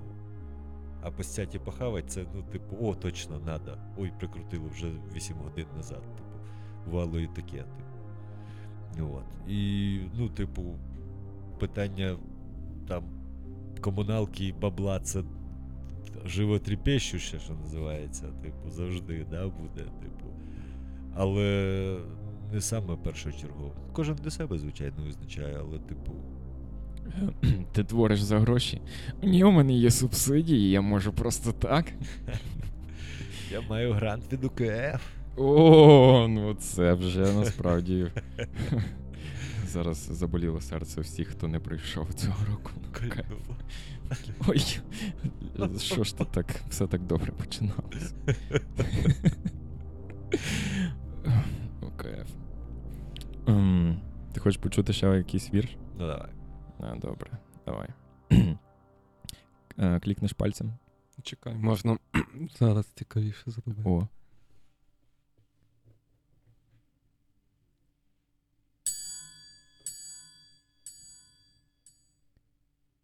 Де межа, за якою вона втомиться з ним говорити? Мої кораблі, народившись, пливуть на коралові рифи. Очі її невиспані, як небо над великим містом. Пора цьому наповнитись хоча б якимось змістом. Ти стирай з пам'яті, як з телефону, метри своїх зізнань, і криків. Забувай про все по дорозі додому, йдучи перешийками вуличних стиків. Я ж пам'ятатиму всі твої звички, історії міст, які нас ховали, стосунки, як дим ароматної свічки, в'їдається в пам'ять килиму в спальні. Коли буде осінь і братиме відчай, за тим, що було і чого не вернути. Не йди на сповідь, уникай свідчень, цих допитів про наше спільне минуле. Нехай він тебе нарешті пробачить, мене, хай ненавидить чорною люттю. В нас мало снів і вдосталь побачень. Незмінною є лише наша сутінь. І мої спогади про те, якими були, її сповіді в пустому партері, наче заклики весною зими, повернутись до неї. Мощно. От такий вже довший віршик. Я ще буду потім переслуховувати, щоб ще раз собі. Я люблю. Мені, знаєш, мені подобається, що зараз е, от те, на що казав, про що казав колісник, що нема записів поетів, типу, ми мовчимо вже за 30, типу, навіть шістидесятників не всіх є записи. Що зараз я все ще тащусь від, від сучасності. Не, не, найкращий час для мистецтва. Бо ти можеш послухати сучасного поета в його власному виконанні по радіо, по, по інтернетам. Послухати ще раз і ще раз, послухати в інакшому виконанні, типу, переосмислить, почитати, типу. Це супер крутяцьке. Бо ти, ну, типу, ти відчуваєш. Ти відчуваєш голос. голос, голос, так, типу, Так. відчуття самого автора, типу. Е, В мене от е, була дилема насправді. Я хотів записати е, аудіо, викласти в інтернет, і я такий думав, а кому це взагалі треба? Ну, це взагалі хтось слухає. І, і я з цим борюся дотепер, тому що відеопоезію я, в принципі, не дуже сприймаю для себе. Е, я просто не бачив ніколи відеопоезії, яка б мені літерально сподобалась. І я сам не хотів лізти в цей формат. Але аудіопоезію, коли ти просто е, прочитаєш вірш, і його можна буде слухати, не читати, а слухати. Е, я вже якось до цього, до цього лежало більше. І я хотів саме записати серію віршів, ті, які там підбираю зараз для збірки. Е, і, власне, десь виставити там. Є купа ресурсів, де можна це все заливати. І я думаю, що з цим стикається багато авторів-початківців, які ніби пишуть і ніби пишуть нормально, але вони думають, а кому це треба буде?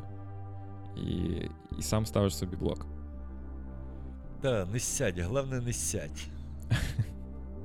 типу, роби, пробуй, типу, вийшло, заєбісь, не вийшло, ну, чорт з ним, типу, попробуй ще. Ну, є такий простий варіант. Збираєш пару корішів, читаєш їм або кидаєш їм. Записав, скинув там одному, другому, третьому, п'ятому, почув якийсь фідбек, і вже маєш якийсь результат, чи це взагалі комусь треба. Хоча, ну, коріші можуть сказати, типу, молодець. Треба їх напоїть. Тоді вони такі, типа, бля, братан, я тебе, звісно, вважаю, але більше твоє говно, типу. Або не говно, да? Тобто, ну, типу, Добре, коли- можна п'яти ра- рандомним людям. Ну, да, ловить. Це, до речі, класна штука. Типу, ти просто ловиш на вулиці рандомних людей, підходиш до них. Зараз я прочитаю вам вірш. Коли в тебе репнула срака, я заклеїв її пластирем білим, наче перший сніг. Це в тебе було написано, чи ти зараз? От... Це Міямото, Мацусалу. Вау. Альтер-его там. От. Е, типу, і людішка така, типу. Та ти єбанутий, іди нахуй, типу. Або ну, заїбісь. Ну, типу, шериш просто рандомна людішка, яку ти ловиш, типу, десь десь на вулиці, десь. Ну, от ти, ти можеш їх ловити в, в, в коміксах. В їздах. Типу, Ну, UA чекай, ти в ж UA Comics сидиш на, е, на каві, типу, е, п'єш каву, заходить людішка за кавою, а ти їй- а до кави в нас додається вірш. І Ти читаєш ж вірш. ну, ну, читав на публіку вірші, то в чому проблема аудіо? Це Він- просто інший формат. Е, ні, не, не в тому біда, що там е, я не Біда не справлюсь. втім, що свіще вітер лютий. Біда не втім. Е, просто е, ти робиш контент, ти його заливаєш, і він так може роками там лежати. Просто чи є сенс? Е, з приводу е, рандомних людей. Щастя, напевно, ем, все ж таки щастя. Коли ти працюєш сценаристом, і ти в оточенні людей, е, редакторів, менеджера, е, людей, які от художників, це люди, які ніколи не скажуть щось, прикрасивши це. Тобто ти там показуєш, грубо кажучи, шлак, і вони такі класно, класно, чувак. Це люди доволі критичні. І е, коли вони кажуть, що це класно, це дійсно прикольно.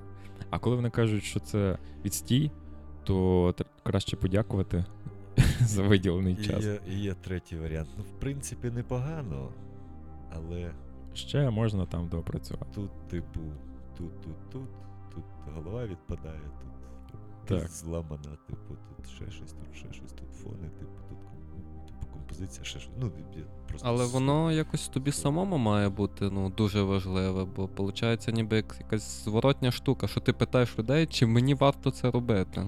Е, так. Ем... Коли я був. Коли я був е, молодим, І вибігав в поля. я колись ненавидів свій голос. Тобто я не міг слухати його в записі. Я думаю, що це основне для авторів. Багато хто себе не записував, не працював з мікрофоном, вони не хочуть, тому що, от, в принципі, доведеться себе послухати хоча б раз. І ем, слава е, роботі на радіо, що ти коли довго там працюєш, і тобі доводиться себе слухати, розбирати там е, спічі і так далі, то ти починаєш свій голос сприймати нормально. І тепер е, мені щось начитати і там виставити, то вже не є така якась біда. Ем, я, би, я міг би ці вірші записати буквально там за годину. Там чик-чик-чик. Е, записав, почистив, виставив, і вони є. Е, просто м, ти завжди. Ми живемо в такому суспільстві, де ти себе е, більше е, ніби так не то, що недооцінюєш, просто чи варте те, що ти робиш, е, комусь в вуха лізти і так далі. Е, і коли десь з'являється одна людина або декілька, які кажуть, давай ще, ти вже починаєш розуміти. Коли наступний? Тобі треба завжди, е, ким би ти не був, достукатися до такої аудиторії, яка чесно, щиро скаже, що хоче ще. Коли ти її знаходиш, е, ти з рахунок це твоє паливо, от ще не доходячи до грошей. Ти розумієш, що це абсолютно адекватні люди. Вони читають те-те-те, і в тому всьому те-те-те є ще ти. І ти починаєш розуміти. Прикольно, тебе не виростає корона або ще щось, ти просто чітко розумієш, що ти робиш якийсь матеріал, і його, на нього дійсно хтось чекає, як обмін речовин. Ми зробили захід, щоб вийти самим на сцену, прочитати просто. Але в результаті люди почали питати: давайте ще. І коли це питання до тебе йде, давай ще, то ти починаєш вірити, що в принципі е, ти щось робиш правильно. Ти, Того. Напишіть в коментарях. Давайте ще, хто дослухав до цього моменту, бо фідбек це то, те, чого нам органічно не вистачає.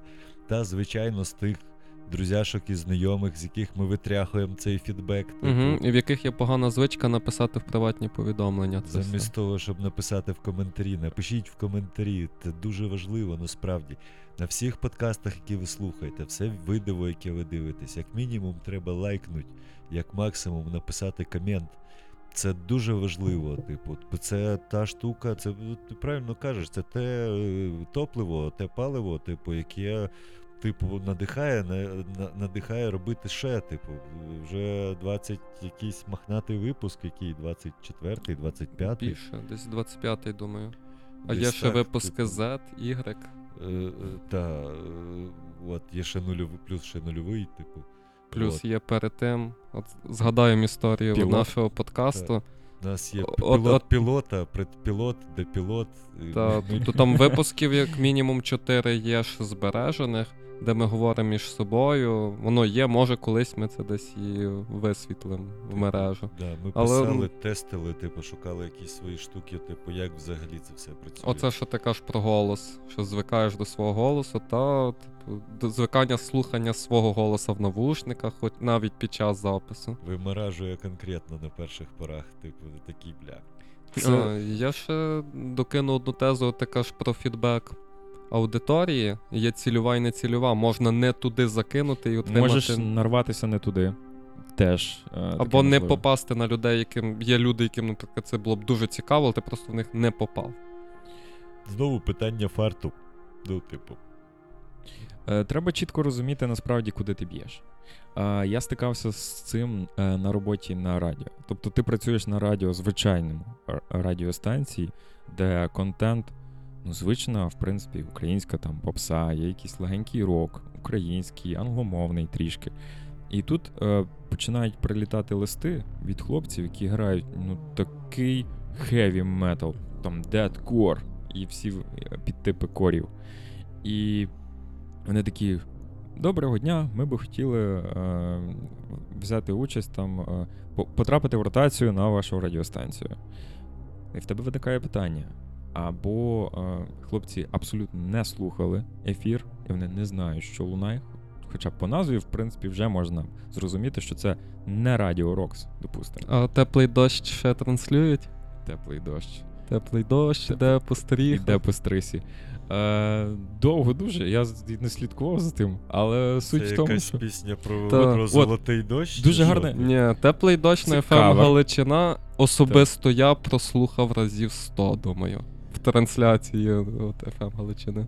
Я Це- просто не слухаю радіо, того вже багато років, і того, типу, я далекий від цього.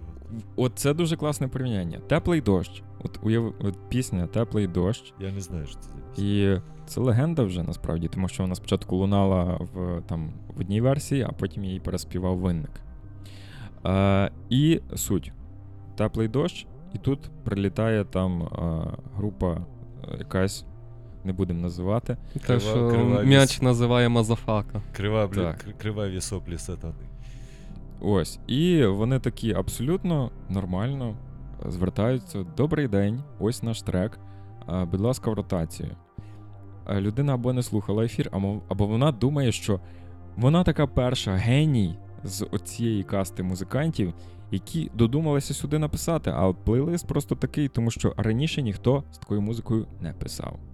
Ні, просто є формат радіостанції. Вона не візьме цей трек не тому, що музика не подобається. Програмний директор міг собі додати е, музред в плейлист свій особистий. Ходити. Може, і на це прямують. Типу, я так е, ставлячи себе от на точку цієї групи, на місце цієї групи, думаю, я закину, наприклад, з розумінням, що це точно не паде в ротацію, але, типу, Але з іншої сторони, а може це реклама? Може я закину, типу, не там послухайте нас, а може Було взяли в А ротацію. було пару приколів, типу, ну я ж кажу, я з радіо не дуже багато стикаюся, але було таке, що, типу, там десь на об'єкті щось монтуєш, типу, і херачить радіо, типу. І от як ти кажеш, там. е, Там дві години теплого дощу, а потім якийсь корн врубається, типу, врубає там е, е, трек корна, і далі, далі, типу, ще три години теплого дощу. І ти такий, мазафака, що це було, типу. Ти відволікся від роботи. Типу, ти такий- О, у мене радіоприймач включений, виявляється. Що, бля? Я не звертав уваги на це. Ніхуя прикольно, типа. І далі е, бор- бородатий вітер, чи як воно називалось, типу, волохатий вітер. Я, А що, не подобається? та- Мені особисто ні, я не слухаю таку музику. Ну, я Ну, слухаю, мені ну, ок. Т- та Ну, окей, типу. Просто я працював на об'єкті, Мгм. і я цей е, бородатий вітер послухав раз 40. Волохатий вітер. Та один хер, типу, якась Ти говориш про типу. латекс фауну? Я Напевно, що. поняття не маю, що це. серфер. Я Так. поняття не маю, що це таке, типу. А до речі, латекс фауна. Ось. Хлопці надіслали свій трек, коли що вони були такими, ну ми не могли от вживати слово латекс фауна, тому що не було такого. Не було такої назви, не було такого гурту. І вони тоді е, записали трек, надіслали його на радіо Аристократи. Поставте, будь ласка, в ротацію. А в них є шоу, оригінальна назва Утріння порка.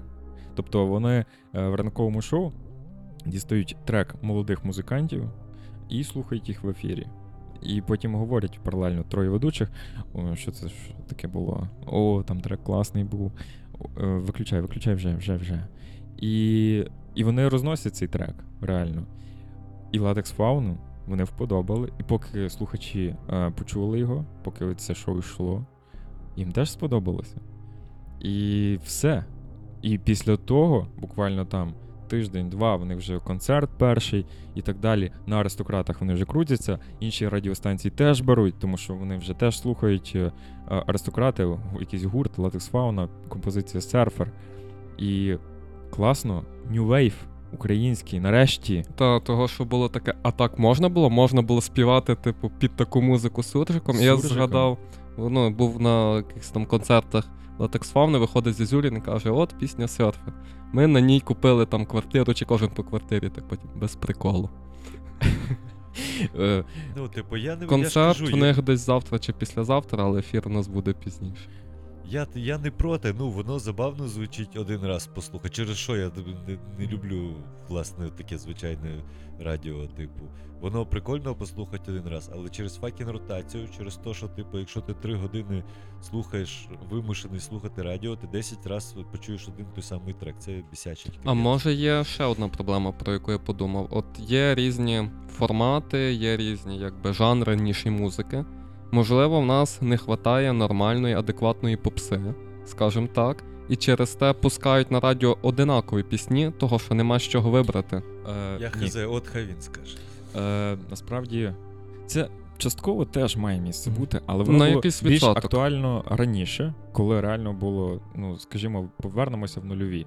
На радіостанції купа російськомовної музики, англомовної, Океан Ельзи і Друга ріка. Е, і там ще пару. Ем, велику послугу зробили, звісно ж, квоти на музику. Е, Це бісило дуже багатьох е, музредів радіостанцій, тому що їх змусили робити свою роботу, шукати музику. Падлюки. А ну, Arbeit. Так, тому що раніше можна було взяти просто плейлист російськомовних е, е, російських радіостанцій, трішки щось повикидати, трішки щось вкласти своє і випускати в ефір. Не треба було заморочуватися, в принципі. А тут потрібно вже шукати таланти свої, дивитися на ці емейли, які приходять з піснями, ставити їх.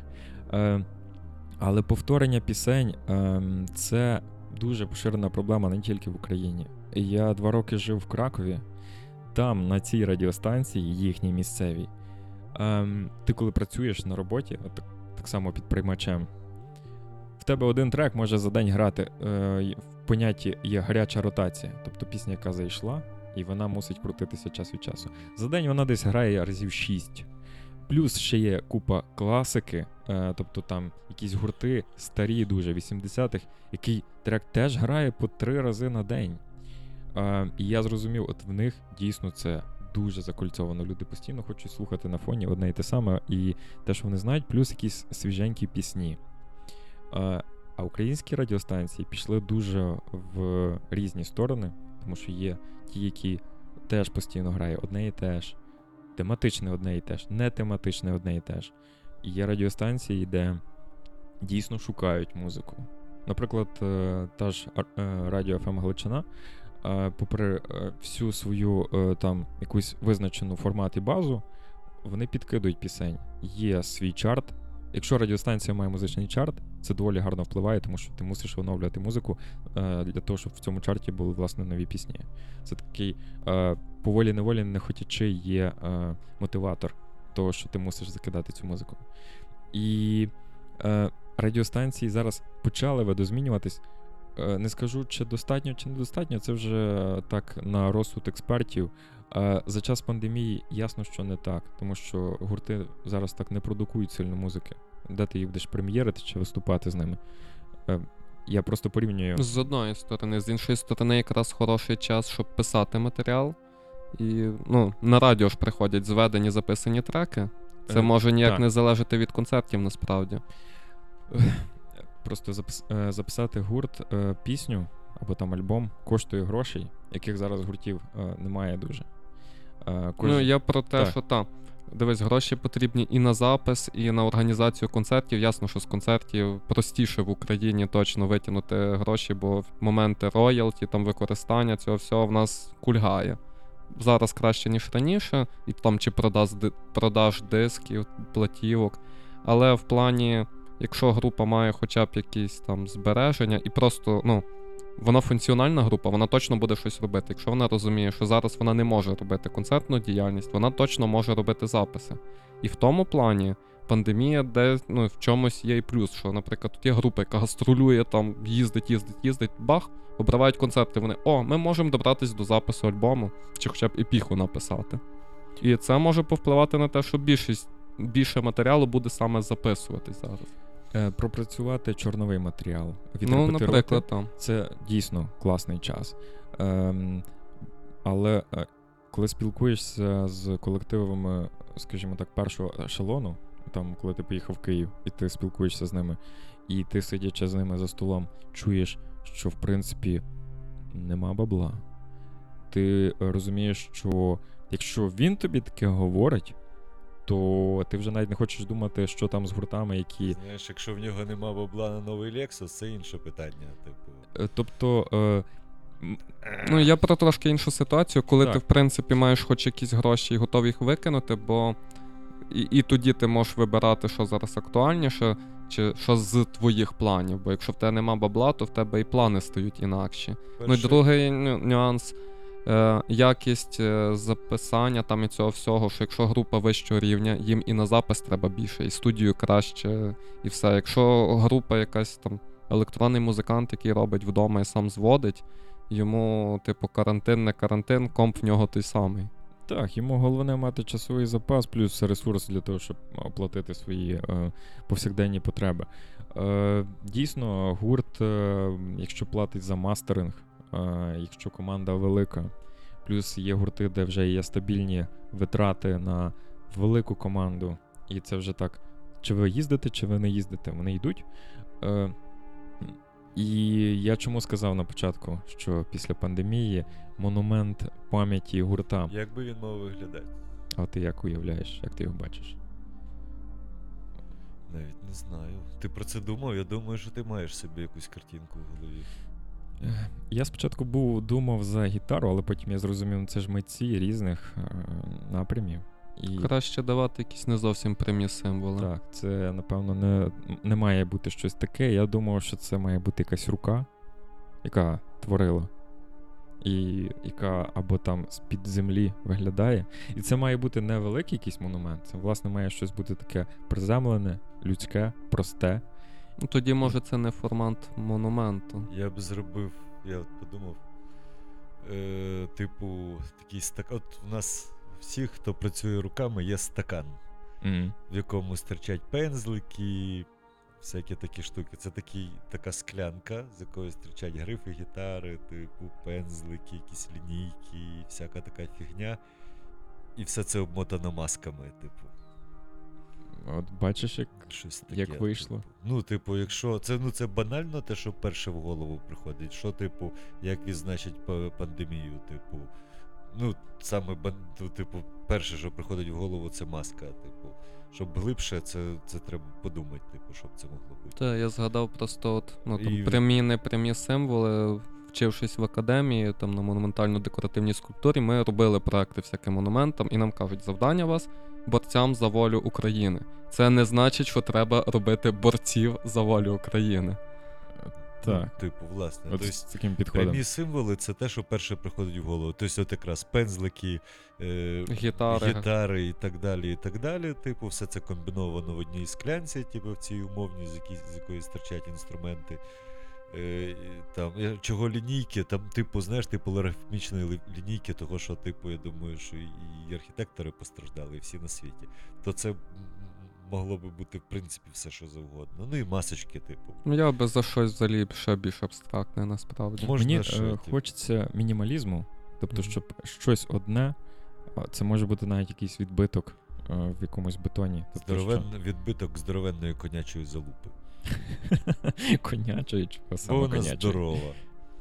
Ні, ну насправді можна було би зробити просто відбиток е, Ну, знаєш, який символізм, типу, ніби ти болт на своє мистецтво поклав. От ти не вижив в пандемії не через те, що ти грошей не було, ти от конячий цей хер, типу, поклав на мистецтво. Відбиток е, задниці символ того, що ти сів на жопу, насправді, якщо так розібратися. Або так, так, теж теж непогано, в принципі. Так, тому що ти сидиш, ти не можеш нічого робити.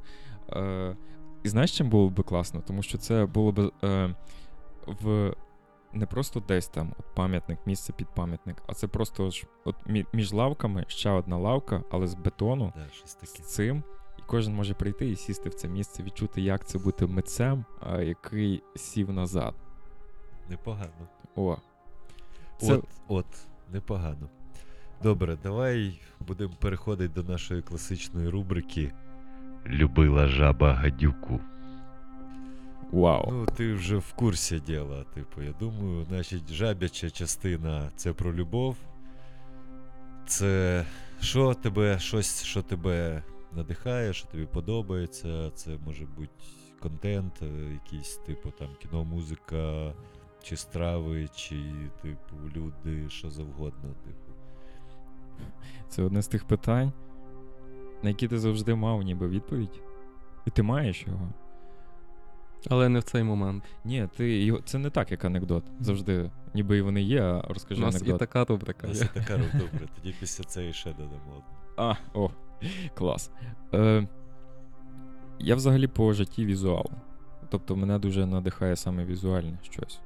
І речі, і якісь елементи декору навіть. Ось брелок від ключів. Тобто це все вибирається доволі довго і вибирається доволі так педантично. Не тому, що просто от м, така штука прикольна, а просто через те, що ти відчуваєш, коли е, ти шукаєш брелок для ключів, і ти візьмеш саме цей, це буде відображенням тебе трішки самого. І коли е, мені попадаються якісь такі речі унікальні е, свої по своєму стилю, або музика, е, яка мені подобається по стилю, і це все починає тебе оточувати. Е, мені хочеться в цьому більше працювати, більше писати. Е, є люди, які можуть зняти квартиру в будь-якому районі. І їм все класно працюється, їм байдуже, що вони там живуть. Їм от просто є їхнє житло і класно. І я заздрю їм насправді.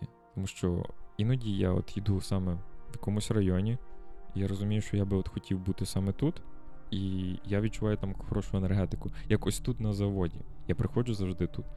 І в самих коридорах тебе вставляє, тому що ти відчуваєш, можливо, я себе знову ж таки накручую просто. Але ти відчуваєш е, всіх людей, які тут є, і вони тут працюють, і тут в кожній кімнаті відбувається якийсь креатив. І, і саме такі місця вони надихають. Після поетичних читань, після відвідин е, ось заводу, ти приходиш і ти починаєш писати.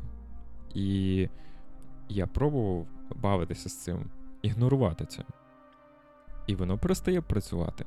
І коли ти навіть підеш на цей же ж обмін речовин, послухаєш всіх людей і приходиш, ти починаєш працювати. Тому що є якась, е, е, якийсь елемент тебе, який мусить живитися чимось і кимось, підглядати щось, відчувати когось.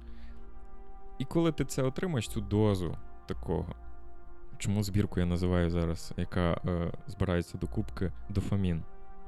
Тому що ти постійно, коли отримаєш якийсь елемент такого задоволення, ем, ті ж лайки, як би це не звучало, вподобайки, Лайчики. коментарі.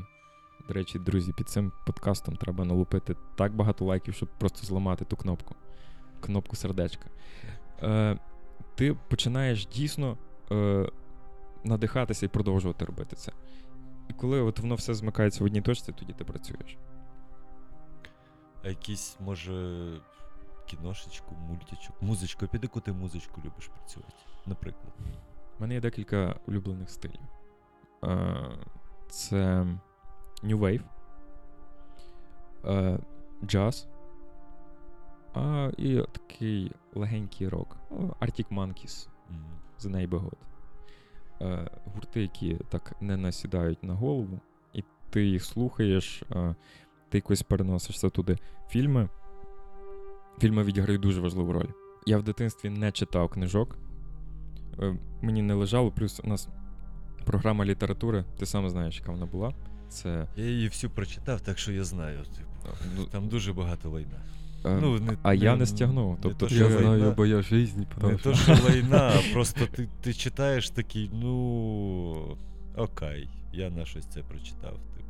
Ти знаєш, я перестав дочитувати книжки, щось. Не знаю, першу книжку я покинув дочитувати, типу, десь, мабуть, в 30, коротше. Ну, от я бачу, що це якесь щось не то, типу, але не можу змусити себе заставити кидати і не дочитувати. Це класика, бачиш, е, Це це, є в програмі пункту, літератури, але зараз я розумію, що якби там було трошки більше іншої літератури, е, то це би, напевно, заходило краще. І якщо говорити про те, що тебе надихало, власне, я не читав книг, е, але я дивився багато фільмів. Напевно, це частково зіграло таку, такий дало слід, тому що те, як я пишу за це в коміксах, це не дуже в, повазі і е, класно. Це не круто, коли ти пишеш кіношно. Тому що там інший е, тип. З коміксу можна зробити кіно, а з кіна комік зробити складніше. І, і тоді, ем, коли я бачу класний фільм, я можу однією сценою. в мене може зародитись весь концепт на щось нове. Е, роман е, Люди зі скла і бетону, який зараз от е, ще моментами переписує, він народився просто з однієї новини е, в стрічці новин, а доповнився фільмом Петля часу. Мгм. Весь стиль, як е, герої повинні. Це не було здерто петля часу, але він от подарував розуміння того, які твої хлопці повинні бути в цій історії. Взагалі, а от на інший роман, інший концепт, іншу історію надихнув просто трейлер з комп'ютерної гри. І це не є те, що ти от там побачив, «О, окей, я буду писати оцю комп'ютерну гру. Ні, просто ти побачив ідею, яка почала рости. Та-та, я розумію, про що. І тому для мене візуал дуже важливий, тому що іноді ти можеш побачити графіті і по цьому змалювати вже собі якийсь початок віршу. Е, і саме такі моменти, тому я дуже люблю офлайн. Тобто, коли ти ходиш, коли ти бачиш, а не коли тобі це попадає все в стрічці, е, то ти починаєш. Ти по-іншому смакуєш цю інфу. У мене е, зараз є кнопковий телефон, е, ну не тут зі мною, але є і в мене є мрія насправді. Десь до 35 I років. I have a dream. I, I have a dream. Е, до 35 ем, було би круто. Я не знаю, чи мені це вийде. Нехай це буде в записі класно. цей момент. Так. Е, от відмовитися від смартфону, перейти в комунікацію суто кнопковий телефон І чіп в голові. і електронна пошта. Ось, якщо комусь треба поспілкуватися, це телефонний дзвінок або смс. Відносно. Я не, чесно кажучи, не зважаючи на те, наскільки. я- Порівняння того, що ти втрачаєш і що отримаєш, оце от не ясно. А от штука в тому, що ти месенджери все, все, все одно тримаєш в компі. Тобто ти не розриваєш, але ти просто денний час сидження в цій штуці. Е, я це говорю не просто рандомно. Просто е, справа в тому, що я колись пробував відмовлятись на місяць від смартфону. Я від телефону пробував. А я Взагалі, типу. Суто від смартфону. І е, це називається в світі зараз Digital Detox. І е, я писав про це блог, і я реально прокайфував. Перший тиждень було ломка, реально ти як алкоголік. Але потім е, все е, склалося так, як має бути. Ти чітко знав, що ти маєш зранку відписати на це або ввечері. В тебе був конкретні визначені години, ти не таскав за собою всі справи як парашутні стропи. І, і всі казали, що в принципі е, в тебе буде мінус по роботі. В принципі, ти будеш постійно десь лажатися. Насправді продуктивність піднялася ще вище. Бо екранний час знижується ось так. Просто. Але ти паралельно, ти все одно є в Телеграмі, ти все одно є в Фейсбуці, ти е, є навіть в Інстаграмі, там теж можна писати повідомлення. І це було важко. Я не скажу, що це так. От ти виключив його, включився е, на другий день з Соні Еріксоном і такий клас. Але е, це був цікавий досвід. Чогось я живу цією думкою. Ти знаєш, Я Як їжджу- досвід, воно точно цікаво. я тобі скажу, я б- багато років, крім останніх декількох, е, кожен рік їздив в гори в середньому тижня на три на місяць літом. Це мій був детокс від міста взагалі. Бо телефон, типу, ти вмикаєш там раз в пару днів, типу, ти в горах, там його нема де зарядити, типу, і так далі. І От. І це, типу, збивало з підсадки соцмереж, коротше, з всіх всіх всіх штук, воно все відпадало і відсихало, типу. Того я не скажу, що в мене прям, типу. Але це робить, да. В принципі, можна обійтись без телефона, але В деякі я моменти. в мене екранний час година 36. це дуже хороший показник. Дуже я не класно. сижу в соцмережах, типу. Мені банально тупо не цікаво, розумієш? Я... А от я коли щось пощу в інстаграмі, наприклад, або в Фейсбуці. У мене ек- екранний час виростає, тому що постійно ти заходиш, що там відбувається з цим постом. Е, Що Ну, хтось це пише. трошки інша ситуація, Так. бо ну, це можна назвати частиною своєї справи. Те, що ти постиш щось, це ну, якби От. частина роботи. Це те саме, що я роблю. Коли, типу, йде типу, якась реакція на те, що я запостив, я можу сісти, погортати, типу, там, чуть-чуть погортати стрічку, і в мене є там вранці ввечері там скільки часу, щоб там повтик, повтикати в тілезі на мої, типу, групи, канали, на яких я підписаний, тематичні підписки, а не що попало, типу, стрічки. І трошки подивитися стрічку, що там в друзяшок, коротше, іноді, типу, і то мені там за пару днів за, за тиждень кажуть, от в мене там щось таке сталося, я ж постив. Я такий, я б сраці то мав. Ну, типу, ти, ти по-людськи, типа, просто візьми і напиши, коротше, в месенджер. Тоді воно мені прилетить. А так я не бачу стрічку, типа, і... А, ти знаєш Джека Вайта? Ні. Джек Вайт. Це колишній лідер гурту White Stripes. Ага. Е, Він, Тоді знаю. він е, дуже активний. Е, Є такий фільм Приготуйтесь, буде гучно. Це Я бачив. документалка, де власне збираються три гітаристи, хто не бачив. Е, Джек Уайт, е, Edge з U2 і Джиммі Пейдж з Led Zeppelin.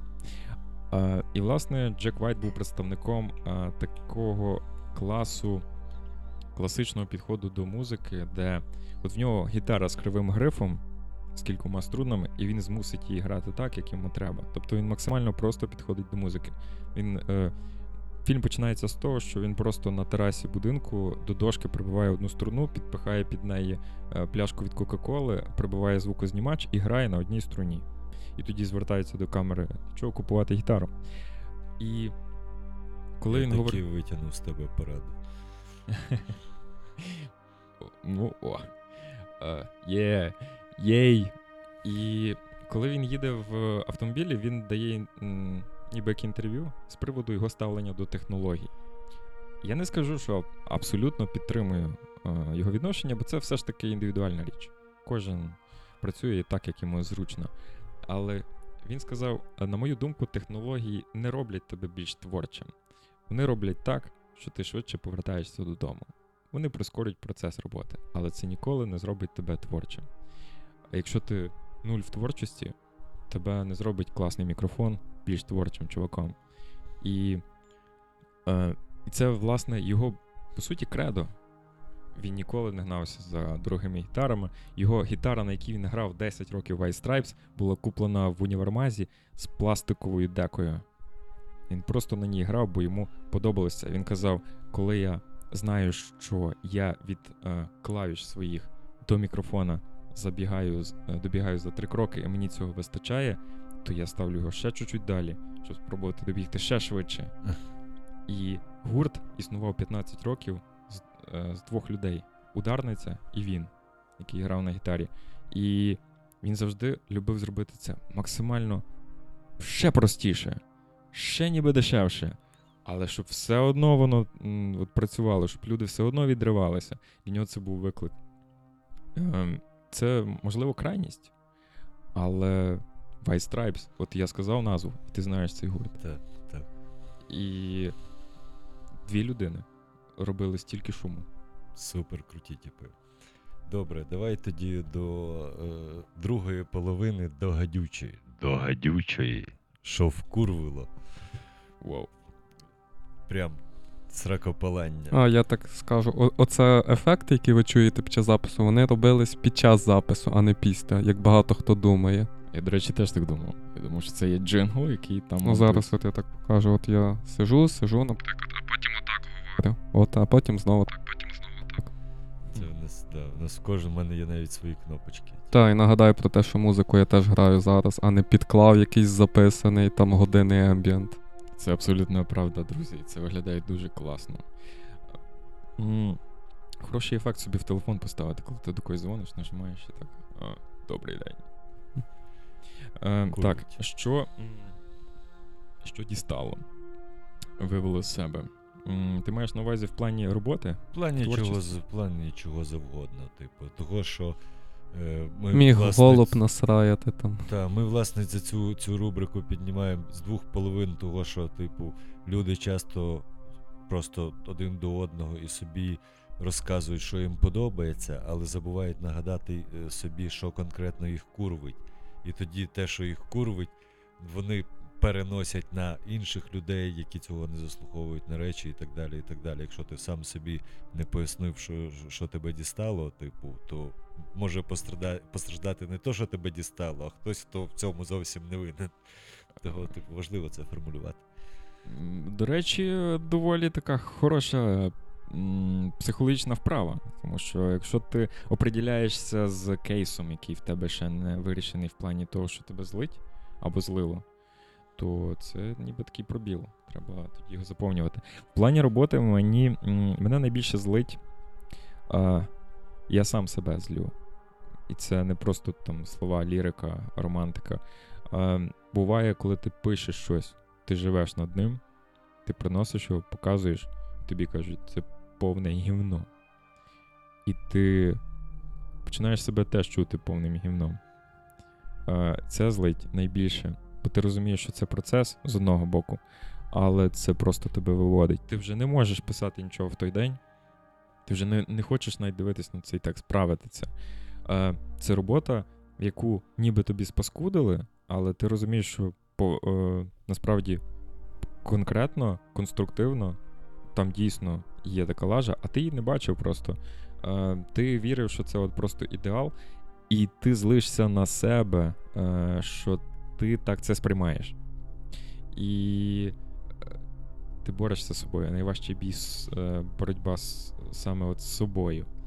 Е, Тяжко набити цьому чуваку морду. І, і ти, ти доводиш, тобі доводиться йти на компроміси завжди з ним. Е, і це в роботі мене от, виводить найбільше. Я ніколи не скажу, що там оцей учасник команди він злажався. Буває всяке. І люди лажаються не тому, що ну, захотілося. Ну так вийшло. І коли лажаюся я, крім того, що ти отримуєш е, тренди від е, людей, з якими ти працюєш, ти даєш тренди ще сам собі. Е, Тому ось це в роботі. В житті мене. Мене от, якщо так вдуматися, напевно, є така категорія. Негарно так це казати, насправді, людей. Е, Ти киваєш головою, це типа, кажи. Е, Кажи, звісно. Ем, люди, які чекають, що нам все дадуть. Угу. Ти вже розумієш, Так. про що я. Тобто, нам мають зробити цю алейку, нам мають зробити цей тротуар, нам мають дати гроші, нам мають а, зробити все як в людей. Е, і дуже давно це повелося. Дуже насправді я говорю зараз банальні речі, ніби очевидні.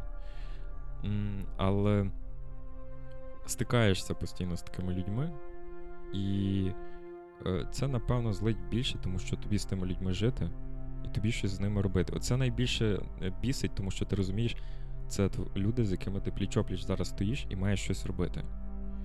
І коли людина творча, з якою ти був дуже довго знайомий, в якийсь момент каже: Я їду звідси. Ти розумієш, що мінус один, і ти залишаєшся все більше з тою категорією людей. Це теж хороші люди. Вони ходять на роботу, вони стараються. Вони в якийсь момент просто втратили віру в це.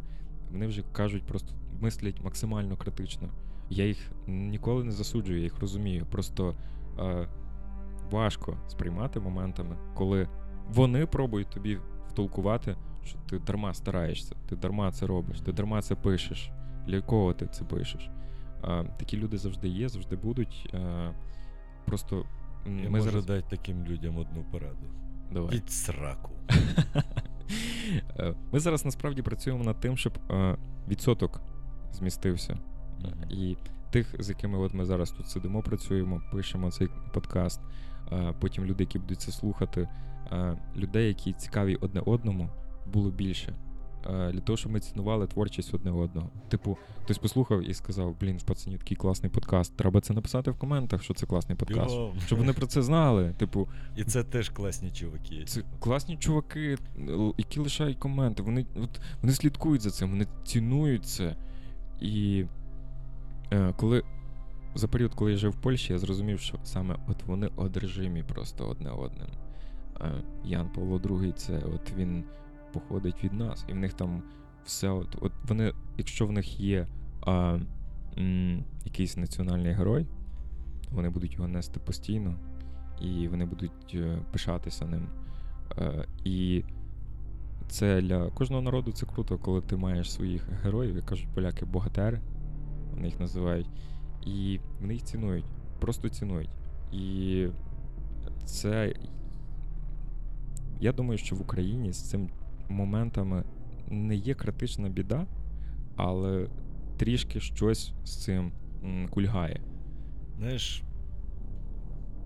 як індустрія коміксів, як індустрія настолок, як будь-яка, е, будь-який напрям, який в нас з'являється от зараз, з, з рістом, на жаль, з, ріст, цей ріст пов'язаний з печальними подіями, з тими, що в нас тут війна, і нарешті ми відвалились від цих сраних мишебратів, типу, горіти і трясти мудями в пеклі потайбічнім. Е, про це казали всі на світі, кому, кому тільки не лінь, що е, типу, цей ріст якраз пов'язаний з цими подіями. І що так само індустрія наших вітчизняних героїв тільки зараз починає е, набирати оберти, як те саме Радіо Скорбота своєю, своєю прекрасним сезоном по постскриптом, який розкриває оцих героїв відродження хвильового, холодного, всіх оцих офігенних чуваків. Як те, що робить Гоц, те, що робить, те, що робить, те, що робиш ти, те, що робить Богдан своїм видавництвом, даючи можливість створювати нових героїв і піднімати старих, і створювати цю направду нову міфологію.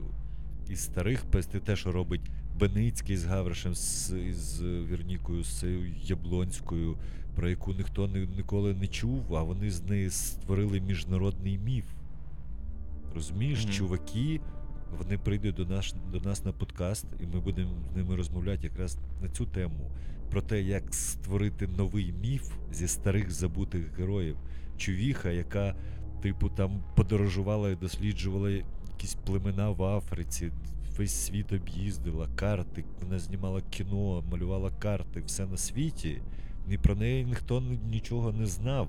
І тут приходять якісь типи з України, піднімають архіви у Франції сімейні, роблять копії, випускають три книги, бельгійці малюють комікс, е, якісь канадійці знімають кіно, французи роблять ще щось. А до цього про неї ніхто нічого не знав і в сраці мав то все, типу, розумієш?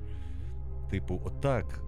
Те, що відбувається, це супер круто. Типу, що є люди, які створюють на, нови- не, не тільки е, є гаряча міста е, лінія, я шарю, типу, частково про що ти говориш, це коли натикаєшся на гарячу лінію міста і бачиш всіх цих людей, які кажуть, ой, тут лежить, типу, приберіть. Ще щось. І іноді такі нелепі, коротше, штуки туди викладаєш, думаєш, бляха, ти якийсь хворий на голову чи що, типу, непонятно. Але, але, але не про те. Є, типу, ціла категорія людей, ціла когорта людей, які створюють якісь такі штуки. І цей міф наростає, наростає, збільшується. І попри нашу перервану історію, попри наше розстріляне відродження, попри всі гулаги і всю фігню, попри весь совок і всіх чортів, і, і, всіх мертвячуків, і всіх цих чуваків, які нас з усіма силами намагались загнати в рашу, в нас ця штука є, в нас ця штука збереглась, і вона наростає і збільшується. І сподіваюся, що буде збільшуватися далі. Типу, от, ми ж всі творці міфів, як є. Ми завжди, всі люди, які працюють е, в сфері мистецтва, сценаристи, художники, байдуже хто. Мені моментами здається, що е, основне завдання митців це змусити любити свою культуру і показати її. Е, і коли я написав пост в інсті про поезію, то я там сказав, що, на мою думку, поезія це спосіб народу покохатися своєю мовою. Тому що ти дізнаєшся всі її грані і всі її фронти. Вона, ти її вижимаєш наповну. І саме в поезії ти дізнаєшся багатства, тому що в Римі ти дізнаєшся, наскільки вона є в тебе обширна, наскільки вона є в тебе крута, класна і така, що заводить. І завдання митців завжди показати ці грані, змусити людей, байдуже яких, байдуже наскільки далеких від мистецтва, сказати: це прикольно. Я нічого в цьому не розумію навіть, але це прикольно. Мені це подобається. І чим більше людей е, працюють, створюють мистецтво для людей е, різних, е, різних рангів, різних смаків, е, тим більше це все починає цінуватися. І це дійсно починає заряджати. Воно працює тоді в дві сторони. Тобі кажуть, що це класно, і ти про- продовжиш продукувати класно. І м, коли в нас буде якась така критична маса людей, які будуть знати, по-перше, історію, культуру, е, пропагувати і використовувати матеріал е, пережитків минулих поколінь, е, описувати якісь старі історії, робити ремейки, перезаливати їх. Я думаю, що воно запрацює. Дуже класно. Воно вже зараз починає працювати, і це вже прекрасно. А з іншого боку, якщо е, ти не здатен щось створити, то можеш е, допомогти творцям дублоном самоцвітним, як от зробив, наприклад, Дмитро Цибак на Патреоні, чим ми дуже тішимося, от, і дуже йому дякуємо. І орден, почесний орден першого патрона його таки догонить. А може вже на цей час і догнав. От. Що, на цій прекрасній, е, дійсно оптимістичній, направду, типу, ноті, я думаю, що ми будемо завершувати. Шоу Овських. Шоу, шоу за сьогоднішнє шоу Овських. Дуже дякуємо тобі, що прийшов до нас. Дякую вам, що ви запросили. Ну, ви насправді дуже круті чуваки, Спасибі. дуже класний Я вже, я, я вже за це і зашарівся. Тобі, тобі личить. От. Е, з вами був прекрасний Мар'ян Радковський, Петро Петровський і Нестор Лісовський. Шоу Овських, нагадую вам. На хвилях Маскарії.